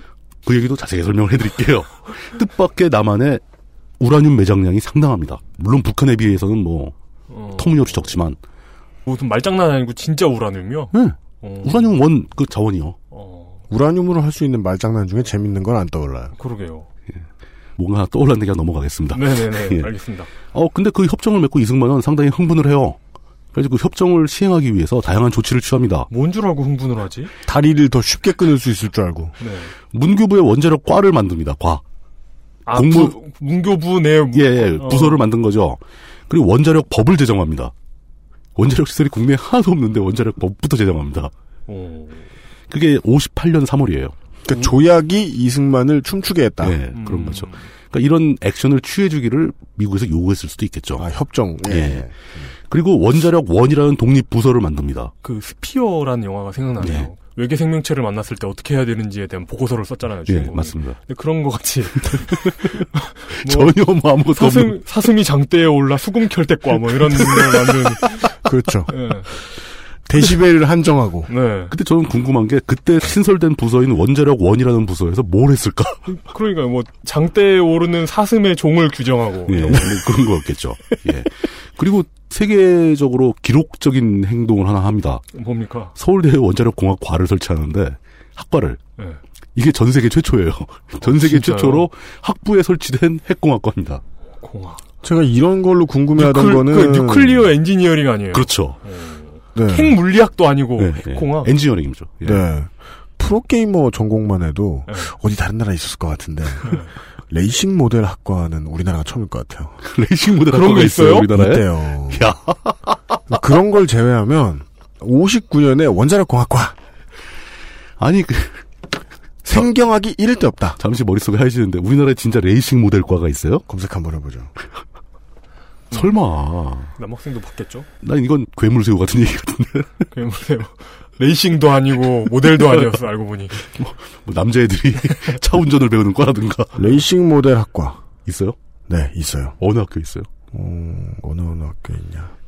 아주 자동차 대학. 어 폐지됐다고? 어, 네. 그 세상은 최소한의 어떤 이성이 서울예술 전문학교. 아니요, 뭐 필요한 지식이 있을 수도 있지. 어, 있을 수도 있지 뭐 진짜. 예. 또 학과 만드는 건 대학의 자율이지 뭐. 그러니까 우리가 배울 수 없는 거라고 해서 예. 아무도 배울 수 없는 건 아닐 거예요. 다만 생경하다. 지금 현재 밝혀진 사실로는 있었다가 폐지됐다는 건가요? 그렇습니다. 예. 특이하네요. 있었다는 사실도 몰랐는데 그새 폐지가 되다니까. 원자력 공학과 아직 있죠. 어우, 모르겠으면 이게 또 학부제로 바뀌면서 또 어떻게 될지 몰라요. 역, 사와 전통이 예. 있는 곳이네요. 경기공업대학에 있는 것 같은데. 어쨌든 간에 원자력 공학과가 59년도에 설치되고 이게 전 세계에서 가장 빨리 학부에 설치된 과로는 최초라고 합니다. 음, 네. 근데 저 과에서 가르칠 만한 교수가 있었을지 모르겠는데. 그러니까 뭐 200학점 내외의 수업을 개설해야 되잖아요. 아, 물론 그렇죠. 네. 당시에는 그런 규정이 없었겠죠. 아, 그래요? 근데 핵 관련 전문가가 없는 상황에서 학위가 있는 사람도 없었을 텐데. 아마도 물리학과 교수들이 갔겠죠. 마치 레이싱 모델들이 교수를 하시듯이. 음. 원래 핵물리학은 물리학의 하위부 학문이고, 그죠. 예, 또 핵공학이라면은 그건 또 엔지니어링 분야라서 좀 다른데 어떻게 운영을 했을지는 좀 걱정이 되긴 합니다. 이 대목에서 등장하는 사람이 또 한 명인데 박흥식이라는 사람이 있습니다. 네. 반민특위 설치 후 최초로 검거된 제1호 친일 자본가입니다. 부역자 넘버 원. 이런 이런 타이틀은 반민특위에서도 신중하게 예. 엔트리 넘버 이거는 거의 어, 그 거의- 전 세계 예. 최초 아이폰 구매자. 어 그렇죠. 이렇게 막 교도소에 들어갈 때 하이파이브 해주고 막그 교도관들이 그 사인 받으러 오고 막 구속되려고 검찰청 앞에 이렇게 반민특위 앞에서 막 텐트 치고 있고. 캠핑. 예. 내가 먼저 잡혀갈 테야 이러면서. 이렇게 포승줄 이렇게 들고서 좋아하고. 네. 예. 그런 박흥식이 부역자 컨퍼런스에 모여가지고. 예. 부역자 컨퍼런스. 아이고 원무어 적산. 이러면서.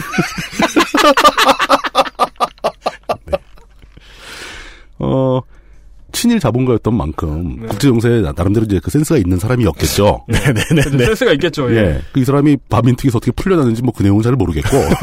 하여간 자유인이 돼요? 어, 이론은 맞아요. 이론은 맞는데 네. 미국에 건너가서 웨스팅하우스와 계약부터 맺습니다. 웨스팅하우스가 뭐예요? 당시 원자력 발전을 주도하던 회사였습니다. 발전소 짓는 웨스팅하우스하고 대리점 계약을 맺어요. 네. 웨스팅하우스하고 우리나라에서 무슨 원자력 발전소를 짓겠다고 하청 계약을 한 게 아니라 네. 자기가 웨스팅하우스의 대리점 역할을 하겠다. 네. 한국에 가서 영업을 하고 오겠다. 그 이런 야. 계약을 맺는 거죠. 음, 요즘 대리점주와는 사뭇 다른 야심. 스케일이 큰. 네. 우리나라의 시장을 통해서 뭔가를 팔아먹겠다는 것으로는 그렇죠. 어떤 커리어의 1호 답죠. 네네 그러네요. 그 커리어를 이어가네요. 예. 그렇게 와서 이제 웨스팅하우스의 기술 자료를 가지고 이승만 대통령을 설득하기 시작하는데 이승만이 일단 제가 보기엔 잘 못 알아들은 것 같고. 아, 네. 뭔지는 아셨을 까? 그래도 박사님이신데 그분 전공이 뭐지? 정치학이었습니다. 아, 예. 네. 그리고 실제로 그 고성국인데. 박 박흥식 씨가 들고 온 네. 견적서를 보고 포기했겠죠. 그렇죠. 어. 할 돈이 없었다. 아 그렇구나. 예. 근데 이 사건이 되게 유명해가지고 네. 나중에 박정희가 정권을 잡은 다음에 박정희의 청와대에서도 박흥식을 또 부릅니다. 자네가 아직도 대리점 하고 있나? 대리점 계약을 아직도 갖고 있나 그러면서 네. 그때 뭐 들리는 후문으로는 박정희가 너무 꼬치꼬치 물어봐가지고 박흥식이 진땀을 흘렸다. 음. 뭐잘 기억도 안 나는데 이제 음, 그렇죠. 예, 한참 시간이 한 10년 지났을 거 아닙니까? 그게 이제 68년도에 있었던 일이니까 10년 후 맞죠. 네. 자, 그러면서 이제 남한 전쟁 직후에 이제 미국이 시작한 원자력의 평화적 이용이라는 그 세계적인 흐름이 일본으로 전파돼서 먼저 붐이 일어난 다음에 남한도 원자력 발전소를 짓고 싶어 했다라는 흔적은 남아 있다는 겁니다. 그 실질적으로 핵무기를 만들어서 남한이 핵무장을 해야 되겠다고 박정희가 결심한 것은 70년대 초반이라고 얘기했잖아요. 음, 네. 근데 60년대에 이미 경제개발 계획의 일환으로 원전 건설 계획이 있었습니다. 원자력 발전소 지을 계획이. 네. 그게 이제 계획상으로는 76년도까지 50만 킬로와트급 원전 2기를 건설할 계획을 세우게 되죠. 60년대. 그러니까 대리점주를 불렀겠죠. 예. 근데 실질적으로 박공식은 계약을 따거나 이러지 못한 걸로 보입니다. 네. 가서 그냥 얘기만 해주고 나온 걸로. 음. 예. 근데 거기다가 아까 얘기했던 베트남 전쟁에서 미군 철군 패배 그리고 주한미군 철수계획의 발동 이런 게 흐르게 되면서 핵 발전소를 를 만들려다가 만드는 계획은 진행되면서 네. 여기에 얹어서 핵 무기도 만들어야 된다. 이런 질문을 했겠죠. 음. 야 임자 컴온 그래가지고 임자. 저기 있는 연료봉을 꺼내다 던지면 터지나? 천천히 물어봐가지고 아 그럼 무기를 하면 어떻게 되나? 그러면 하나 하나 그 연료봉을 한 10개쯤 묶어서 던져야 터집니다. 아 한 개로도 안 터지죠. 던지던 놈이 죽습니다. 이건 얘기 안 해주고 열십자로 잘 끈을 예. 다섯 개를 묶으면 다리 하나 끊을 정도는 됩니다. 뭐 이렇게. 아니 다리에 너무 식착한네. 어, 그러면 박정희 대통령이 님자 그러면 심지는 뭘로 만드나? 그렇죠. 그러니까 정말 이, 이 시대의 이 양반들이 이게 뭔지는 알고 이랬을까 하는 생각이. 어, 너무 무시하면 안 되는 게 네. 금방 배우죠. 아, 왜냐하면 예. 존재 가치를 알고 움직였다는 흔적들은 보이잖아요. 그럼요. 당시에. 영어할 줄 아는 사람 많았고 이미 그 원자력의 평화적 이용 문제 때문에 핵 관련 문서가 퍼지기 시작했던 때고 그리고 뭐 이런저런 그렇죠. 어. 과학자들 불러서 물어보면 물리학 그- 전공자 불러서 물어보면 예, 알죠. 옛날 사람들 너무 무시하고 있어서 좀 그럼요. 죄송한 생각이 드네요. 예. 거기다가 이게 또 더 가속된 게 우리가 시작할 때 홍흥흥 기자 얘기해서 그래요. 핵 발전소 개발 계획과 핵 무기 개발 계획이 중첩되는데 여기다 기름을 붓는 사건이 또 하나 터집니다. 뭡니까? 오일 쇼크죠. 기름을 부었다고요. 말 그대로 기름을 부었습니다.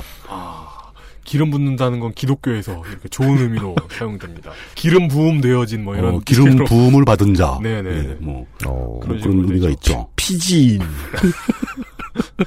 티존맨. 뭐 이런. 예, 뭐 그렇습니다. 예. 그러다 보니까 그 오일 쇼크가 겹치면서 화력 발전소에서 기름을 떼가지고 전기를 생산해서 중화학 공업을 육성해야 되는데 기름값이 이렇게 천정부지로 솟아버리면은 네. 전기를 어떻게 만드느냐? 거기서 아 핵 발전이 대안이 된다. 우리나라 원, 우라늄도 많은데 핵 발전을 팍팍 돌리자 명분도 생겨버린 겁니다. 경제적인 명분까지. 이건 지금 우리가 핵무기는 조용히 얘기하고 핵무기와 핵 발전소를 짓기 위해서 핵무기와 핵 발전소를 위해서 어, 이거는 우리 국가 경제의 미래에 어마어마하게 중요한 일이다. 네. 가속해라. 네. 그럼 막 돈이 투자가 되기 시작하는 거죠. 핵 무기 및 발전소. 그렇죠. 네. 예. 그렇게 박정희 핵 개발 계획이 70년대 들어서면서 엄청난 속도로 가속이 됩니다. 네. 그러다가 조만간 중단이 돼버립니다. 왜일까요? 예. 어, 이 대목에서 도널드 그레그 전 대사의 증언에 따르면은 미국이 이제 박정희의 핵 발전소 개발 계획은 다 알고 있었죠. 네. 그건 공개적인 거니까. 어, 대리점주도 불렀으니까, 네. 자기네 회사에. 어, 뭐, 그건 대놓고 막 한 거죠. 네. 또 미국이 그걸 또 권하고 있는 입장이고. 네. 핵 발전소 만들어. 뭐, 뭐 이런 식으로. 음. 그뭐 부지 선정하고 해서 막 착착착 진행되고 있고. 그때 뭐 여러 가지 일화도 많습니다. 핵 발전소 지어지는 과정에서. 그런데 그 핵무기 개발 계획. 즉, 68년, 69년부터 벌어진 사건으로 인해서 핵무기 개발 계획을 인지한 것이 73년입니다. 이건 들킨 겁니다. 들킨 시점이 73년입니다. 네. 윤호를 구한 적이 없거든요. 없어요. 허락받은 네. 적이 없어요. 그러면서 73년도에 뭘 알아냈느냐. 박정희가 72년부터 본격적으로 핵무기 개발에 착수했다. 라는 걸 CIA가 확인을 하게 됩니다. 네. 어, 어느 정도나 진행이 됐을까요? 이제 그런 얘기가 나오게 되겠죠. 네. 그러면서 그레그 덱스 전 대사한테 기자가 어떤 방식으로 알아냈냐? 음. 라고 물어보니까 그건 비밀이다. 이게 핵무기 개발 계획에 투입된 사람 중에 첩자가 있었겠죠. 디스패치에 물었다. 예, 뭐 디스, 아. 디스패치. 그러니까 뭐 하여간 그러니까 알려주기 싫다. 디스패치가 짤방을 찍어왔다. 그렇죠. 예. 저 옆모습의 수영복을 입고 있는 사람은 핵 개발자가 맞다. 나머지 한 명은 파워 블로거다. 뭐 이런, 이런. 네. 이게 디스패치가 찍은 사람들의 상당수가 야구 모자를 쓰고 있지요. 그렇죠. 예. 그것도 그 빳빳한 제가 쓰는 거 말고 네. 내성 발토평. 예, 그렇죠, 그렇죠. 둥그런 네. 예, 예. 챙을 가진. 어, 실질적으로 CIA가 확인한 것은 72년도부터 박정희는 본격적으로 핵 개발에 착수했고 핵 개발이 핵 발전소가 아니라 핵 무기입니다. 72년도부터 핵 무기 개발에 착수했고 73년도에 CIA가 그 사실을 인지했고 73년부터 미국 정부는 아주 강력하게 박정희한테 핵무기 개발을 중단할 것 을 요구합니다. 그리고 한국의 군사정부는 예. 아 어떻게 하지? 안 한다고 그래서 계속 할까? 이런 마음을 가지고 한 몇 년 더 해봅니다. 어. 까먹지 않을까? 그래서 어, 이게 그게 아니라고 좀 우겨볼까? 네, 뭐, 뭐 우리가. 한다는 걸 까먹지 네. 않을까? 저희 처남이 쓰레기통 뒤질 때. 그렇죠. 예. 아 여기서 처남이란 이용래 개입니다. 푸들이나 푸들. 네. 근데 쓰레기통을 뒤지다가 음. 그 쓰레기통을 뒤지러 가는 중에 야 가지마 하잖아요. 예. 그러면은 뒤를 돌아보면서 어. 그래도 가요. 가면서 이렇게 몇 번 부르다가 말지 않을까 이런 그렇습니다. 이런, 이런 눈빛으로 가거든요. 왜냐하면 네. 실제로 한국이 핵무기 개발을 중단한 건 몇 년 뒤거든요. 네. 예. 그래서 몇 마디 더 하면 돌아오지요. 그 박정희 정부도 돌아옵니다. 네. 77년에 들어서 모든 공식적인 핵무기 개발 계획을 중단하게 됩니다. 기록돼 있는 얘기고요. 미국이 당시에 이제 남한 정부의 핵무기 개발을 중단시키기 위해서 핵무기 개발을 중단하지 않으면 미국과 남한의 모든 관계를 단절하겠다. 이것은 남의 손을 빌어서 하겠다는 선전포고입니다. 그렇죠. 그게 76년도에 그런 최후 통첩까지 한다고 합니다. 네. 그래서 어마 뜨거라 하면서 다음에 바로 중단한 거죠. 그렇습니다. 그 허약 체질의 한국에다가 그런 예. 혼쭐을 낸다는 그런 거죠. 무서운 얘기를 한다는 거죠. 네. 예. 이게 근데 청취자 여러분들이 느끼셨을지 모르겠는데 2011년에 미국이 북한의 핵무기 개발을 중단시키는 작업과 거의 비슷한 방식으로 이루어집니다. 어, 이것도 그 독재국가 핵무기 개발 저지 개론 이런 책에서 그렇습니다. 거기 매뉴얼이 있어가지고 예. 네. 매뉴얼대로 착착착. 한국 방통대는 없는 것으로 알고 있거든요. 예. 예. 불광동의 뭐 방통대에서 네. 어 실제로 만약에 그 76년도에 최후 통첩을 받은 박정희가 핵 사이버 대학 음. 그렇습니다. 거. 예. 핵사이버 대학. 네. 핵 사이버 대학 다니고 그렇죠. 독, 독재 체제 강화됐다 이런 거. 맞습니다. 네. 네. 나의 독재 시대 예. 시작됐다. 예. 네. 박정희가 공식적으로 미국의 경고를 무시하고 계속 핵 무기 개발을 진행했다면 네. 클린턴 시절에 북한을 폭격하겠다고 미국이 나선 적이 있었죠. 그랬죠. 유사한 일이 남한을 상대로 벌어졌을지도 모를 일이죠. 미군의 폭격기가 남한을 그렇죠. 네. 뭐 폭격기가 올 필요도 없잖아요. 미군으로 많이 있잖아요. 아 그러네. 아, 동맹 풀고 딴 나라 동맹 맺기. 갑자기 엘리 푸는 거. 그죠. 얼라이 푸는 거. 네. 당황스럽게. 예. 박정희 정권은 굉장히 당황했겠죠. 미국이 이렇게 강경하게 나오다니. 그냥 네. 한번 해봤는데. 네. 근데 거기서 그냥 한번 진심이 바뀌죠 그 순간. 아, 한번 해본 건데. 처남이 쓰레기통에 냄새만 맡으려고 했던 건데 네. 왜 저렇게 혼내나 이런. 신문지를 말아. 네. 오 이거 아니지 막 그런 느낌 드는 거죠. 네. 여기다가 판문점 도끼만행 사건이 동시에 터집니다. 아이고 저런. 76년 8월 18일이죠. 음.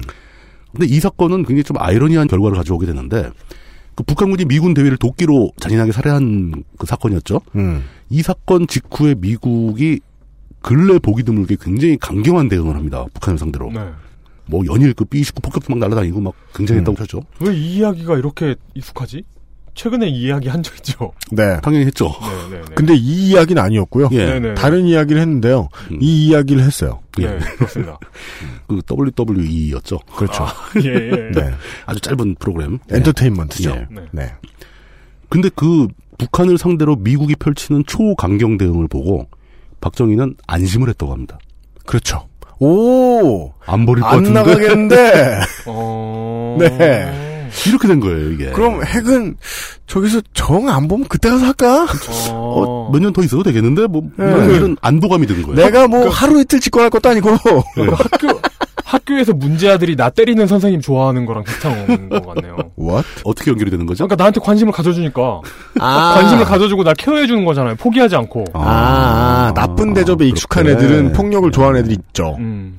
결국, 뭐, 어쨌든 간에, 네. 남한의 이제 박정희 정권은 공식적으로 모든 종류의 핵무기 개발 계획을 중단하게 되는데, 이 시점이 1977년이었고요. 네.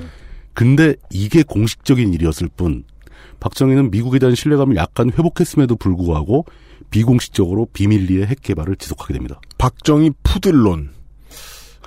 결코 포기하지 못한다.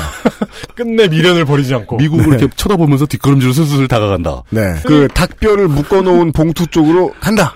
쓰레기통을 뒤지다가 혼나서 돌아오면서도 고개는 쓰레기통으로 가 있다. 그렇죠. 예, 뭐 그런 상황이 벌어지는 거죠. 네. 혹은 이제 주인들이 잘 때까지 주인을 재우고 다시 나가서 푸들이 갑자기 나에게 자장가를 불러주더라. 네. 부스럭 부스럭 부스럭. 이게 그 실제로 최근까지 루머로만 확인된 얘기였어요. 음. 그러니까 박정희가 공식적으로 핵무기 개발을 중단한다고 선포하고 모든 계획을 폐기했음에도 불구하고 비밀리에 개발을 지속했다 라는 것 자체가 음모론이고 루머였거든요. 네. 무궁화꽃이 피었습니다에 예, 나오는. 뭐 그런 소설이 하나 나오고 막 뭐 이런 이런 얘기였는데 네. 김흥흥 작가의 배만 불려주고 마는. 예. 네. 나중에 연한이 지나면 미국에서는 정부기관의 문서를 공개하지 않습니까? 그죠. 일정한 기한이 지나면 그렇게 공개된 CIA 문서에서 이 내용이 확인이 됩니다. 어, 결국 미국도 알고 있었다. 그러니까 우리가 CIA 문서를 통해서 박정희가 비밀리에 핵 개발을 하고 있었다는 사실을 알게 됐다는 것은 음. CIA는 이미 알고 있었다는 얘기죠. 그렇습니다. 예. 그래서 그러니까- 혼냈는데 못 참고 또 개발하는 것도 알고 있었다. 네, 그것도 알고 있었다. 그러니까 핵 개발을 공개적으로 선언하고 하는 것과 비밀리에 하는 것의 차이는 예. CIA 문서에 어떻게 적히느냐의 차이밖에 없다. 묘사만 다르다. 네. 예. 비밀리로 하고 있음. 네. 아니면 그냥 하고 있음. 뭐. 역시 CIA는 디스패치랑 동급이다. 네. 사실 예, 사실 박정희는 미국이 76년도에 대놓고 모든 관계를 단절하겠다 이러고 이제 엄포를 놓자 네. 실제로 중단을 했습니다. 음. 그리고 한 1년 정도 있다 다시 이제 그걸 재개하게 되는데 아. 재개하게 된 이유가 또 있는 거예요. 쓰레기통 뒤지다 와서 다시 가는 그 천함의 모습이 갑자기 그런 거죠. 예. 77년도에 그 유명한 지미 카트 대통령이 취임을 하게 됩니다. 음. 그리고 주한미군 이사단 및 한국에 배치된 전술 핵무기 이거 다들 어이? 아실 것 같은데 그 한국 휴전선 근방 또 주- 한국에 주둔하고 있는 주한미군은 전술 핵무기 흔히 말하는 뭐 핵 배낭 같은 소형 핵무기들 있죠. 이걸 어마무지하게 남한에 배치를 했었습니다. 네. 그러니까 이 전술 핵무기라는 게 예. 더티밤이라고 봐야 되나요? 어, 그 정도보단 좀 커요. 그러니까 킬로톤 단위의 핵무기입니다. 어. 그러니까 뭐 ICBM이나 SLBM 같은 전략 무기와 다르게 네. 전술적으로 쓸 수 있는 뭐 포에 발사를 한다거나 이런 무기들이 어. 들이죠. 휴대가 가능하고. 네. 그러니까 두 가지입니다. 예. 이게 있다는 걸 상대방이 알고 있다는 걸 알기 때문에 배치하는 게 전술핵이잖아요. 또 일부러 알려주면서 배치를 하죠. 그리고 만에 하나 이 자식들이 모르거나 실수로 전세가 너무 거침없이 우리 쪽으로 분리하면 예. 여차하면 이 땅을 다 버리겠다. 그렇죠. 는 거죠. 사실은 80년대에도 이 문제가 네. 남한 정부는 공식적으로 인정을 안 했어요. 음. 이게 나중에 노태우 정부 시절에 전술 핵무기가 모두 철수가 되거든요. 네. 철수되는 순간에 있었다는 걸 남한 정부는 처음 인정을 합니다. 그러니까 우리는 예. 강원도 경기도 북부에 핵이 있던 채로 살던 사람들인 거예요. 살아온 거예요, 그냥. 네. 예, 미군의 핵무기가 있는 상태에서. 근데 그걸 77년도에 카트 대통령이 정이 그 정권에게 주한 미군 제2사단 아직도 이제 후방에 남아 있던 이사단하고 그 한국에 배치한 전술 핵무기를 다 철수시켜 버리겠다. 라고 통보를 합니다. 그래서 박정희는 격분을 했고 이에 따라서 비밀리에 핵무기를 다시 만들겠다라고 움직이기 시작한 거죠. CIA가 그 사실을 확보를 했는데 박정희는 이때는 이제 거의 이판사판 분위기입니다. 알면 어쩔 건데. 라고 나서기 시작합니다. 어 차피 니들 막 주한미군 다 뺀다며. 이렇게 된 거죠. 저희 처남이 울타리에 갇히기 직전의 예. 마인드군요. 그 주인을 상대로 막 짖으면서 네. 자기 하고 싶은 걸 하려는 음. 예, 그런 상황이 된 거죠. 아니 네가 지금 닭고기를 주기로 했어. 쓰레기통을 뒤지게 해줬어. 왜 지금 날 감금해? 어. 네가 나한테 해준 게 뭐야? 그렇죠. 네. 너갈 거 아니야 이제 날 버리고. 네. 미국이 와서 이제 울타리에 가둬야죠. 이 시점에 그 70년대 중후반부터는 핵무기 개발 계획이 굉장히 구체적으로 진행이 됩니다. 그러니까 예를 들어서 뭐 국방과학연구소에는 그 핵 투발 수단인 핵무기를 싣고 갈 수 있는 미사일을 개발하는 임무가 맡겨지고 그다음에 또 뭐 890 계획이라는 건데 890 계획은 저겁니다. 흔히 말하는 고폭탄이라는 건데 이게 다음 시간에 이제 핵무기 구조 설명을 다시 나오겠지만 네. 핵무기가 기폭되기 위해서는 폭약이 필요합니다. 아주 고성능의 폭약이 필요합니다. 그렇습니다. 예. 이제 그런 그냥 걸 던진다고 되는 게 아닙니다. 심지 박아서 던진다고 되는 게 아니고 네. 그리고 뭐 화학 고폭탄과 화학 전 무기 개발 계획 뭐 이런 것도 다시 재가동되기 시작하고 중단됐던 계획들이 다 재가동이 되는 거죠. 그리고 뭐 나이키 허큘리스 같은 걸 미국에서 도입을 해가지고 네. 이것의 사거리를 늘리려는 시도가 시작됩니다. 그렇습니다. 예. 그리고 원자력 발전소의 원자로에서 나온 연료 봉을 재처리하는 기술을 또 개발하기 시작합니다. 이건 핵 물질을 확보하기 위한 방법이죠. 이거 그 연료봉 제철이는 곧 그 핵무기 개발입니다. 그렇죠. 이제 와서는 완전히 그렇게 인식돼 있죠. 네. 당시까지만 해도 그렇게까지는 아니었어요. 그래요? 비밀 얘기는 했어요. 네, 제철이면은 그냥 이렇게 재활용을 위해서 뭐 그런 그렇죠. 뭐 경제적인 문제다 뭐 이렇게 생각하는 건데 음. 그 이런 모든 것들이 관련이 없어 보이지만 사실은 핵무기에 관련된 밀접하게 관련된 개발 계획이었고 이제는 이런 당연한 반문이 가능한 거 아니에요. 아니 제철이라며요. 음, 뭐 연료를 제철하는 게 뭐 뭐 이런 거죠. 아까 제철이라면서요라는 질문은 어. 지금은 사람들이 다 이해하고 있으니까 그렇죠. 무기 개발 아닙니까? 라는 질문인데 만약에 뭐 디젤 엔진 그 배기가스 제철이 뭐 이런 거하고는 전혀 다른 차원이 다른 예, 얘기죠. 예. 예. 그리고 그와 동시에 이제 순항 미사일 같은 거에 항속고를 늘리기 위한 첨단 전자회로에 관련된 기술.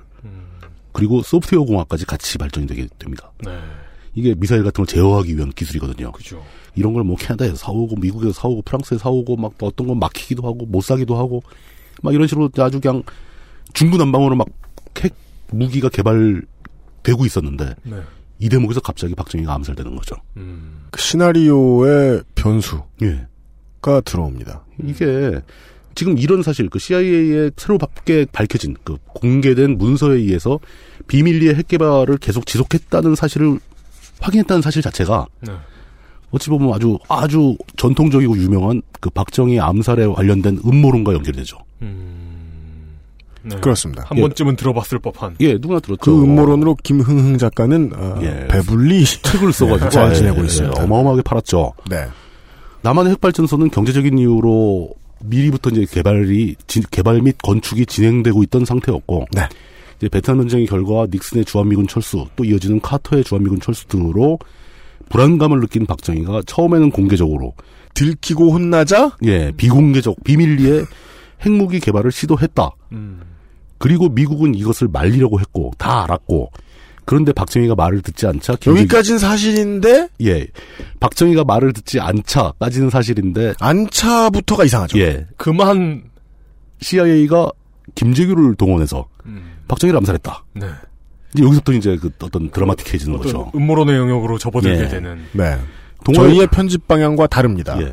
동아일보의 그 김재규가 전 중앙정보국 국장이죠. 네. 김재규가 그 사형당한 장면이라고 해서 사진이 공개된 적이 있습니다. 어. 근데 차라리 그 와, 진짜 반인권적이었구나, 이 시대에는. 교수형을 당한 사진인데 아니, 그러면 이라크에서 후세인 죽이는 사진도 마찬가지인데. 아 근데 문제는 그 사진은 저는 직접 봤거든요. 동아일보에서 친문으로 봤거든요. 네. 굉장히 열심히 봤죠. 음, 맞아요. 근데 김재규라는 걸 확인할 수가 없었어요. 맞아요. 그 당시 신문에 실린 사진의 퀄리티는. 예. 그냥- 아, 꽤 괜찮았어요. 꽤 괜찮은데 아, 그래요? 얼굴을 가렸어요. 네, 수의 같은 거 예. 입은 사람이 예. 얼굴에 흰 거 못 쓰고 있고. 예, 그러니까 말 수가 없죠. 그러니까 실려 나가는 사진. 어, 그러니까 이제 뭐 사체를 뭐 수개표하자 이런 말을 하고 싶어하는 사람. 음모론자들은 뭐 다 할 수 있죠. 김재규가 미국 어딘가의 모처에서 아주 행복하게 잘 살고 있더라. CIA가 빼돌려줬다. 뭐 이런 얘기까지 붙여지는데 현재까지 이런 얘기는 음모론입니다. 음. 박정희가 비밀리에 핵무기 개발을 강행했다. CIA도 그걸 알고 있었다. 이건 사실입니다. 선을 확실하게 그어야죠. 근거가 있는 것과 없는 것은 굉장히 다른 얘기죠. 어, 그 박정희 암살 이후에 벌어진 사건도 이게 참 좀 난처하긴 하지만 이 음모론을 강화하는 쪽으로 스토리가 맞아 돌아가긴 합니다. 네. 아, 음모론은 강화되는 스토리가 있어야. 그렇죠. 그리고 강화되는 스토리와 함께 Live Science의 기사 몇 개 있으면. 오역을 동원해서. 네, 그렇죠. 그러면 핵무기는 고래의 조상. 아, 우라늄은. 어. 그러, 그렇죠. 뭐, 캄브리아기의 생물이 핵무기 개발, 뭐, 이런 게 되는 거죠. 캄브리아기의 생물들은 바닷속에서 우라늄을 먹고 살았다. 네, 어. 그런 게 되는 거죠. 그렇게 자랐더니 포식자가 되었다. 플랑크톤의. 그리고 얼마간 시간이 흐르자 고질라가 되었다. 뭐, 그런, 뭐, 그런 됩니다. 있습니다. 예, 네. 이렇게 되는 거죠. 박정희 암살 이후에 바로 집권을 하게 된 이제 전두환. 전두환은 이제 박정희의 쿠와 거의 유사한 방식으로 집권을 하게 되죠. 네. 그렇게 집권을 하게 된 그 전두환은 박정희가 지속하고 있던 핵무기 개발 계획을 알았겠죠. 뭐 모든 문서를 다 확인했을 테니까 그 계획을 완전히 그야말로 씻은 듯이 포기하게 됩니다. 네. 완전히 듯이. 완전히 백지화를 시키는데 어느 정도였냐면 당시 국무회의에서는 음. 핵 개발 계획을 지속하자고 하는 사람들은 죽여버리자. 네. 라는 얘기가 나올 정도로. 진짜요? 예. 이- 이렇다면은 미국의 입김을 안 받았다고 보기가 자발적 엎드림이라고 보여지는데. 그러니까 예. 우리가 아까 이 얘기 하기 전에 예. 그 최초의 쿠그 음. 파트 1의 주인공이 미국에게 어떤 자세를 취해야 했는지를 다시 기억해 봅시다. 그러니까요. 네. 이것과 유사한 일이 또 벌어지는 거죠. 기왕 이 일은 저질러 놓고 그 다음에 미국의 간택을 받는 것 같잖아요. 그 방식이 그럼요. 전두환이나 박정희나 음. 그랬으면 미국에 무엇을 보여줘야 했을 것인가? 핵무기 개발에 관련된 모든 서류가 다 파기됩니다. 핵심적인 서류는 사라집니다. 이게 어디서 나온 얘기냐면은 당시 그 핵무기 개발 계획을 청와대 쪽에서 주도적인 역할을 했던 오원철이라는 사람이 나중에 증언을 또 하는데 네. 인터뷰를 하게 되는데 자신이 작성한 서류들 모두가 사라졌다 라고 증언을 합니다. 어. 아, 물론 이제 100% 사라진 게 아니라 자신이 작성해 청와대에 제출하고 저장돼 있던 서류가 음. 그 중에서 진짜 아무 의미 없는 내용의 서류들은 다 공개가 됐고 나머지 서류는 사라졌다. 파기된 것도 아니고 어디로 가는지 모르겠다.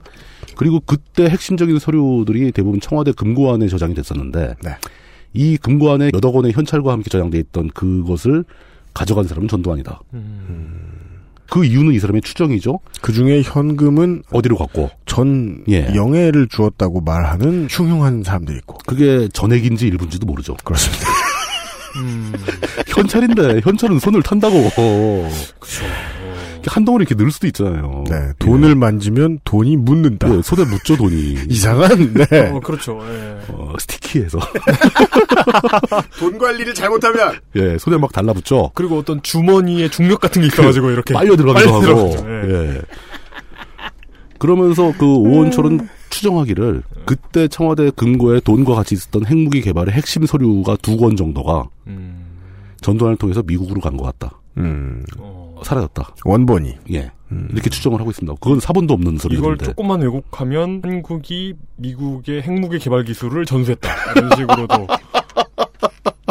미국이 미처 생각도 못하던 네. 수준의 고 수준의 과학 기술을 네. 그 과학 기술은 이휘소 박사가 만들었겠네요. 네, 그렇죠.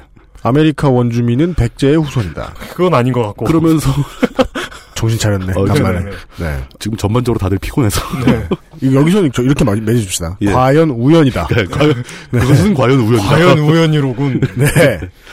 그 오원철 씨는 전두환이 스스로 핵무기 개발을 자발적으로 포기했다고 주장을 합니다. 왜? 미국의 인정을 받느라. 음. 박정희와 똑같은 이유였던 거죠. 그러니까 그 자신이 불법적인 군사 쿠데타를 일으켰던 과오가 있기 때문에 미국의 인정을 받기 위해선 최소한 뭔가 확실한 걸 보여줘야 되는데 미국이 가장 골머리를 앓고 있던 게 박정희 정권의 핵무기 개발이었거든요. 이걸 자발적으로 다 포기했다는 걸 보여주기 위해서 서류는 다 갖다 바치고 진행되고 있던 국방과학연구소 관련 팀이 뭐 약 1000명이 넘는 조직이 있었는데 800명을 해고한다고 합니다. 네. 아예 연구소 자체를 다 해체시켜 버리는 거죠. 음흠. 그리고 뭐 거기서 남은 자료들 다 폐기하고 네. 이런 식으로 깔끔하게 청소를 해버리는 거죠. 그러니까 보여주는 할복을 한 거예요. 예. 할복은 뭐라고 하는 겁니다만. 그러니까요. 예. 그러면서 이제 그런 식으로 자주국방의 기회를 포기해버렸다라고 오원철 씨는 전두환 정권을 비난합니다. 이 논리가 이상하, 이상하다기보다는 예. 이 논리는 전성기적 황장엽이 하던 말입니다. 그러니까요. 북한에 있을 때. 예. 많이 보던 말투잖아요. 네. 여기서 우리가 중요한 것은 실제로 포기를 했냐 안 했냐 포기했겠죠. 했으니까 안 했겠죠. 음. 그게 아니라 과연 오원철 씨가 얘기하는 대로 핵무기 개발이 자주국방의 핵심이냐. 네. 이거는 왜 아무도 얘기도 안 하고 그냥 당연한 것처럼 넘어가는가. 네. 이 부분을 지적하고 싶습니다. 저는. 그렇습니다. 하지만 핵 관련 기술의 개발이 완전히 중단된 것은 아닙니다. 전두환 시절에도 원자력 발전소가 지어집니다. 네. 지속되는 거죠. 이제는 핵무기가 아닌 핵무기와 전혀 관계없는 말 그대로 원자력의 평화적 이용의 시대가 도래한 것처럼 보이지만 사실은 그것도 아니죠. 핵 발전소 기술과 핵무기 관련은 상당히 밀접한 관련이 있거든요. 핵무기의 평화적 이용. 예. 정말- 따라서 네. 지금 현실에 남아 있는 뭐가 없을지 그럼요. 30초 후에 돌아와서 얘기해 보죠. 그렇죠. XSFM입니다. 야, 너 혼자 다 먹냐? 말을 귓등으로 듣네. 아이, 나 이런. 아, 좀 노건 간장게장! 부드럽고 고소한 게살, 짜지 않고 향긋한 간장 매콤한 청양고추. 노건 간장게장 엑세스몰에서 만나보세요. 스마트폰 오래 보고 눈이 피곤하다면 액정이 깨질까 불안하다면 시력 보호와 액정 파손 방지 두 가지 기능을 필름 한 장에 방탄 필름 국내 최다 판매 브랜드 아마스가 세계 최초 놀라운 가격에 특별 판매. 여태까지 얘기해서 대외적으로 알려진 내용들입니다. 남한의 핵 개발 역사, 심지어 박 정희가 비밀리에 개발을 추진했다고 하는 이야기조차도 이제 공식적으로 확인된 내용입니다. 음, 이제 더 이상 비밀이 아니게 되군요. 예. 여기서 사실이 아닌 것은 아까 얘기한 그 음모론, 김재규를 CIA가 사주했다. 이 부분은 사실이 아니죠. 그건 저희 분명히 표시를 해드렸고요. 하지만 이게 전부는 아닙니다. 현재까지 알려진 사실만 가지고 분석을 하더라도 우리가 미처 듣거나 이해하지 못했던 사실들이 몇 가지가 더 있습니다. 네. 새로운 해석에 대한 문제죠. 우리가 어떤 핵에 관련된 사실들을 이해할 때 그 정도까지 분석을 하고 한 칸 더 생각해보는 수준까지 가야 이 박정희 정권이 우리한테 물려준 핵이라는 신화가 얼마나 틀렸는가, 왜 틀렸는가, 음. 박정희가 무슨 잘못을 한 건가, 미국은 뭘 잘못한 건가, 미국은 뭘 원했는가, 최종적으로 우리가 앞으로 어떻게 해야 되는가에 대한 답변을 얻을 수 있을 겁니다. 현재까지는 답이 없어요. 네. 현재 나온 얘기만으로는. 그렇게 우리가 핵에 대해서 좀 더 이해도를 올리기 위해서 또 처음에 말씀드린 대로 핵에 대한 신화를 깰 수 있도록 하기 위해서 다음 시간에 좀 더 괴로운 여행을 시작해야 됩니다. 역시 우리 역시 괴로운 페르미가 거- 나옵니까? 얘기했잖아요. 뭐 삼국시대라든가 뭐 네. 어, 그리스 시대라든가 삼국 사기에 기록된 이런 그 자연 현상은 핵분열이었을 것이다 이런. 그렇게 과거로 가는 게 어쩌면 오히려 더 편할 수도 있습니다. 아, 왜죠? 네. 예, 다음 시간에는 핵에 대한 기본적인 이해 수준을 높이기 위해 핵 물리학 이야기로 갑니다. 음. 원자폭탄 개발 기술의 변천사. 네. 물리학적인 관점에서. 네. 이거를 설명을 드리겠습니다. 감히. 어, 페, 페르미 연구 답사기 아니에요? 그럼 거기서부터는. 네. 아, 페르미는 잠깐 나오고 말아요. 알았어요. 사실 오펜하이머가 더 많이 나오고. 그걸 지금 변명이라고 하시는 거예요? 어, 페르미는 좀 어렵지만 오펜하이머는 약간 쉬워요. 그, 그 페르미는 진짜 과학자인데. 어, 물리학자죠. 오, 페나이머는 뭔가 공학이죠. 예, 공학자가 되는 거죠. 공학자인데 뭔가 어떤 프로젝트 관리자 느낌이 예. 있죠. 예. PM. 예. 예. 어, 이런 걸 이해해야 핵 발전소와 핵무기가 어떤 연관이 있는가, 또 그리고 금속 가공 기술의 문제는 어떤 게 있는가, 핵무기를 만들려면 뭐가 필요한가, 네. 어떤 조직이나 집단이나 국가의 사소한 행동이 왜 어떤 국제 외교 문제를 일으키는가, 음. 뭐 이런 것도 이해할 수 있게 되는 거죠. 실제로 이해하고 싶은 건 제 입장에선 그거밖에 없긴 합니다만. 예. 네. 어, 그걸 하기 위해서 필요하다니까요. 음, 네, 알겠습니다. 듣기만 해도 3분 이내에 잠들 수 있는 얘기입니다. 이것을 4분까지 끌어올려 보겠다. 우리가 말이죠. 4분까지 그 3년 동안 방송을 하면서 물뚝심송 상인 고문이 물리학 얘긴 처음 합니다. 어, 예전에 한 번 했어요. 뭐요? 제가 녹음하다 잔 거예요, 그럼? 아니야, 아니야. 뭐 했었는데 하이젠베르그 얘기했던 것 같은데. 이게 지나가다 말한 거 말고요. 아, 그렇죠. 그것만- 실제로 물리학이 주된 소재인 얘기는 처음 나와요. 있었죠. 네. 어, 그랬었나요? 어. 그때 뭐 두 개 탑할 때 화구석 얘기하고 막 그랬었지만 그때 물리학 얘기가 물- 살짝 껴들어갔었어요. 이거는 제가 훈민정음 뭐 해례 언예 이런 얘기하는 거 달라요. 저는 꽈만 그거지 모르거든요. 어. 예. 다- 어, 언젠가 한 번은 이제 프린키피아 뭐 이런 거에서 시작해가지고 250년 전 뉴턴이 뭐 네네네 그런 것도 한번 해봤으면 하는 생각이 갑자기 듭니다. 너무 이제 물리학 얘기만 하면 지겨울 것 같으니까 네. 양념도 약간 넣었습니다. 물 물량념. 그 핵무기를 둘러싸고는 기존의 재래식 무기와는 완전히 다른 전략 개념이 포함되죠. 그죠. 예. 그러니까 재래식 전투력 가지고 전투력을 운용하는 작전 개념하고 네. 핵무기 같은 대량 살상 무기가 들어가는 작전 개념은 완전히 다릅니다. 그러니까 이런 것에 대한 이해도 약간 필요하거든요. 예, 예. 그런 것도 같이 설명을 해보죠. 알겠습니다. 그리고 나서야 우리는 우리 주변에서 아직도 우리가 핵무장을 할 필요가 있다라고 말씀하시는 분들이 가진 신화를 해체해 볼 수 있을 겁니다. 음. 네. 그렇게 이야기를 진행해 보도록 하겠습니다. 네. 여기까지입니다. 다음 주에 페르미 승전 기본소득을 기대하면서 패승전 기본. 마치 이게 그 물뚝이라는 브랜드명을 가진 자판기와 대화를 뭘 눌러도 역사를 시작해서 기본소득으로 끝날 것 같은 그거 물뚱님의 패턴 너무 읽힌 거 아닙니까? 뭔가 좀 변칙 변칙을 네. 써보실 때가 됐습니다. 사실 이번에도 약간 변칙이 들어간 거예요. 왜냐하면 원래 이제 물리학 얘기를 먼저 시작하고 이제 역사 얘기가 가야 되는데. 아, 페르미로 시작해야 되는데. 네. 그 순서를 바꿨죠. 네. 마치 그 찐빵 속에 앙코를 숨기듯이. 네. 정 힘들면 아, 9월 마지막 주 방송을 skip하는 것도 건너 뛰시는 것도 네네. 고려하심이 좋지 않은가. 예. 9월 한 달 3시간 정도에 걸쳐서 박정희가 남기고 간 핵의 유산에 대한 답사기 진행을 3주 뒤에 또 하도록 하지요. 물뚝심송 상인고문이 오늘도 수고하셨습니다. 수고 많으셨습니다. 감사합니다. 감사합니다. XSFM입니다. 좀 만들기 쉬운 거 먹고 싶다고 하면 안 돼? 나 골탕 먹으라고 이러는 거지 지금. 에이, 아니야. 노건! 간장게장! 부드럽고 고소한 게살, 짜지 않고 향긋한 간장. 매콤한 청양고추. 노건 간장게장. 엑세스몰에서 만나보세요. 언제까지나 마지막 선택. 아로니아 진. 황야의 이리 스테픈 울프가 새로운 이름 데볼프로 여러분을 찾아갑니다. 가죽장인 황야의 이리의 꼼꼼함. 끝까지 책임지는 서비스는 그대로. 최고가의 프랑스산 양가죽으로 품질은 더 올라간 데볼프 genuine leather. 지금까지도 앞으로도 더 나은 당신의 자부심입니다. Devolf Genuine Leather. 어제 시간에 이제 아사히 TV 네. 얘기 했는데요. 음, 아사히 TV의 새로운 무교 드라마가 있대는데 음, 시청률까진 모르겠고 사람들에게 요즘 정말 많이 쓰이는 일본의 시사 용어가 드라마의 제목이래요. 뭔데요? 뭡니까? 에이지 하라스먼트. 네? 우리말로 하면 나이 깡패. 음.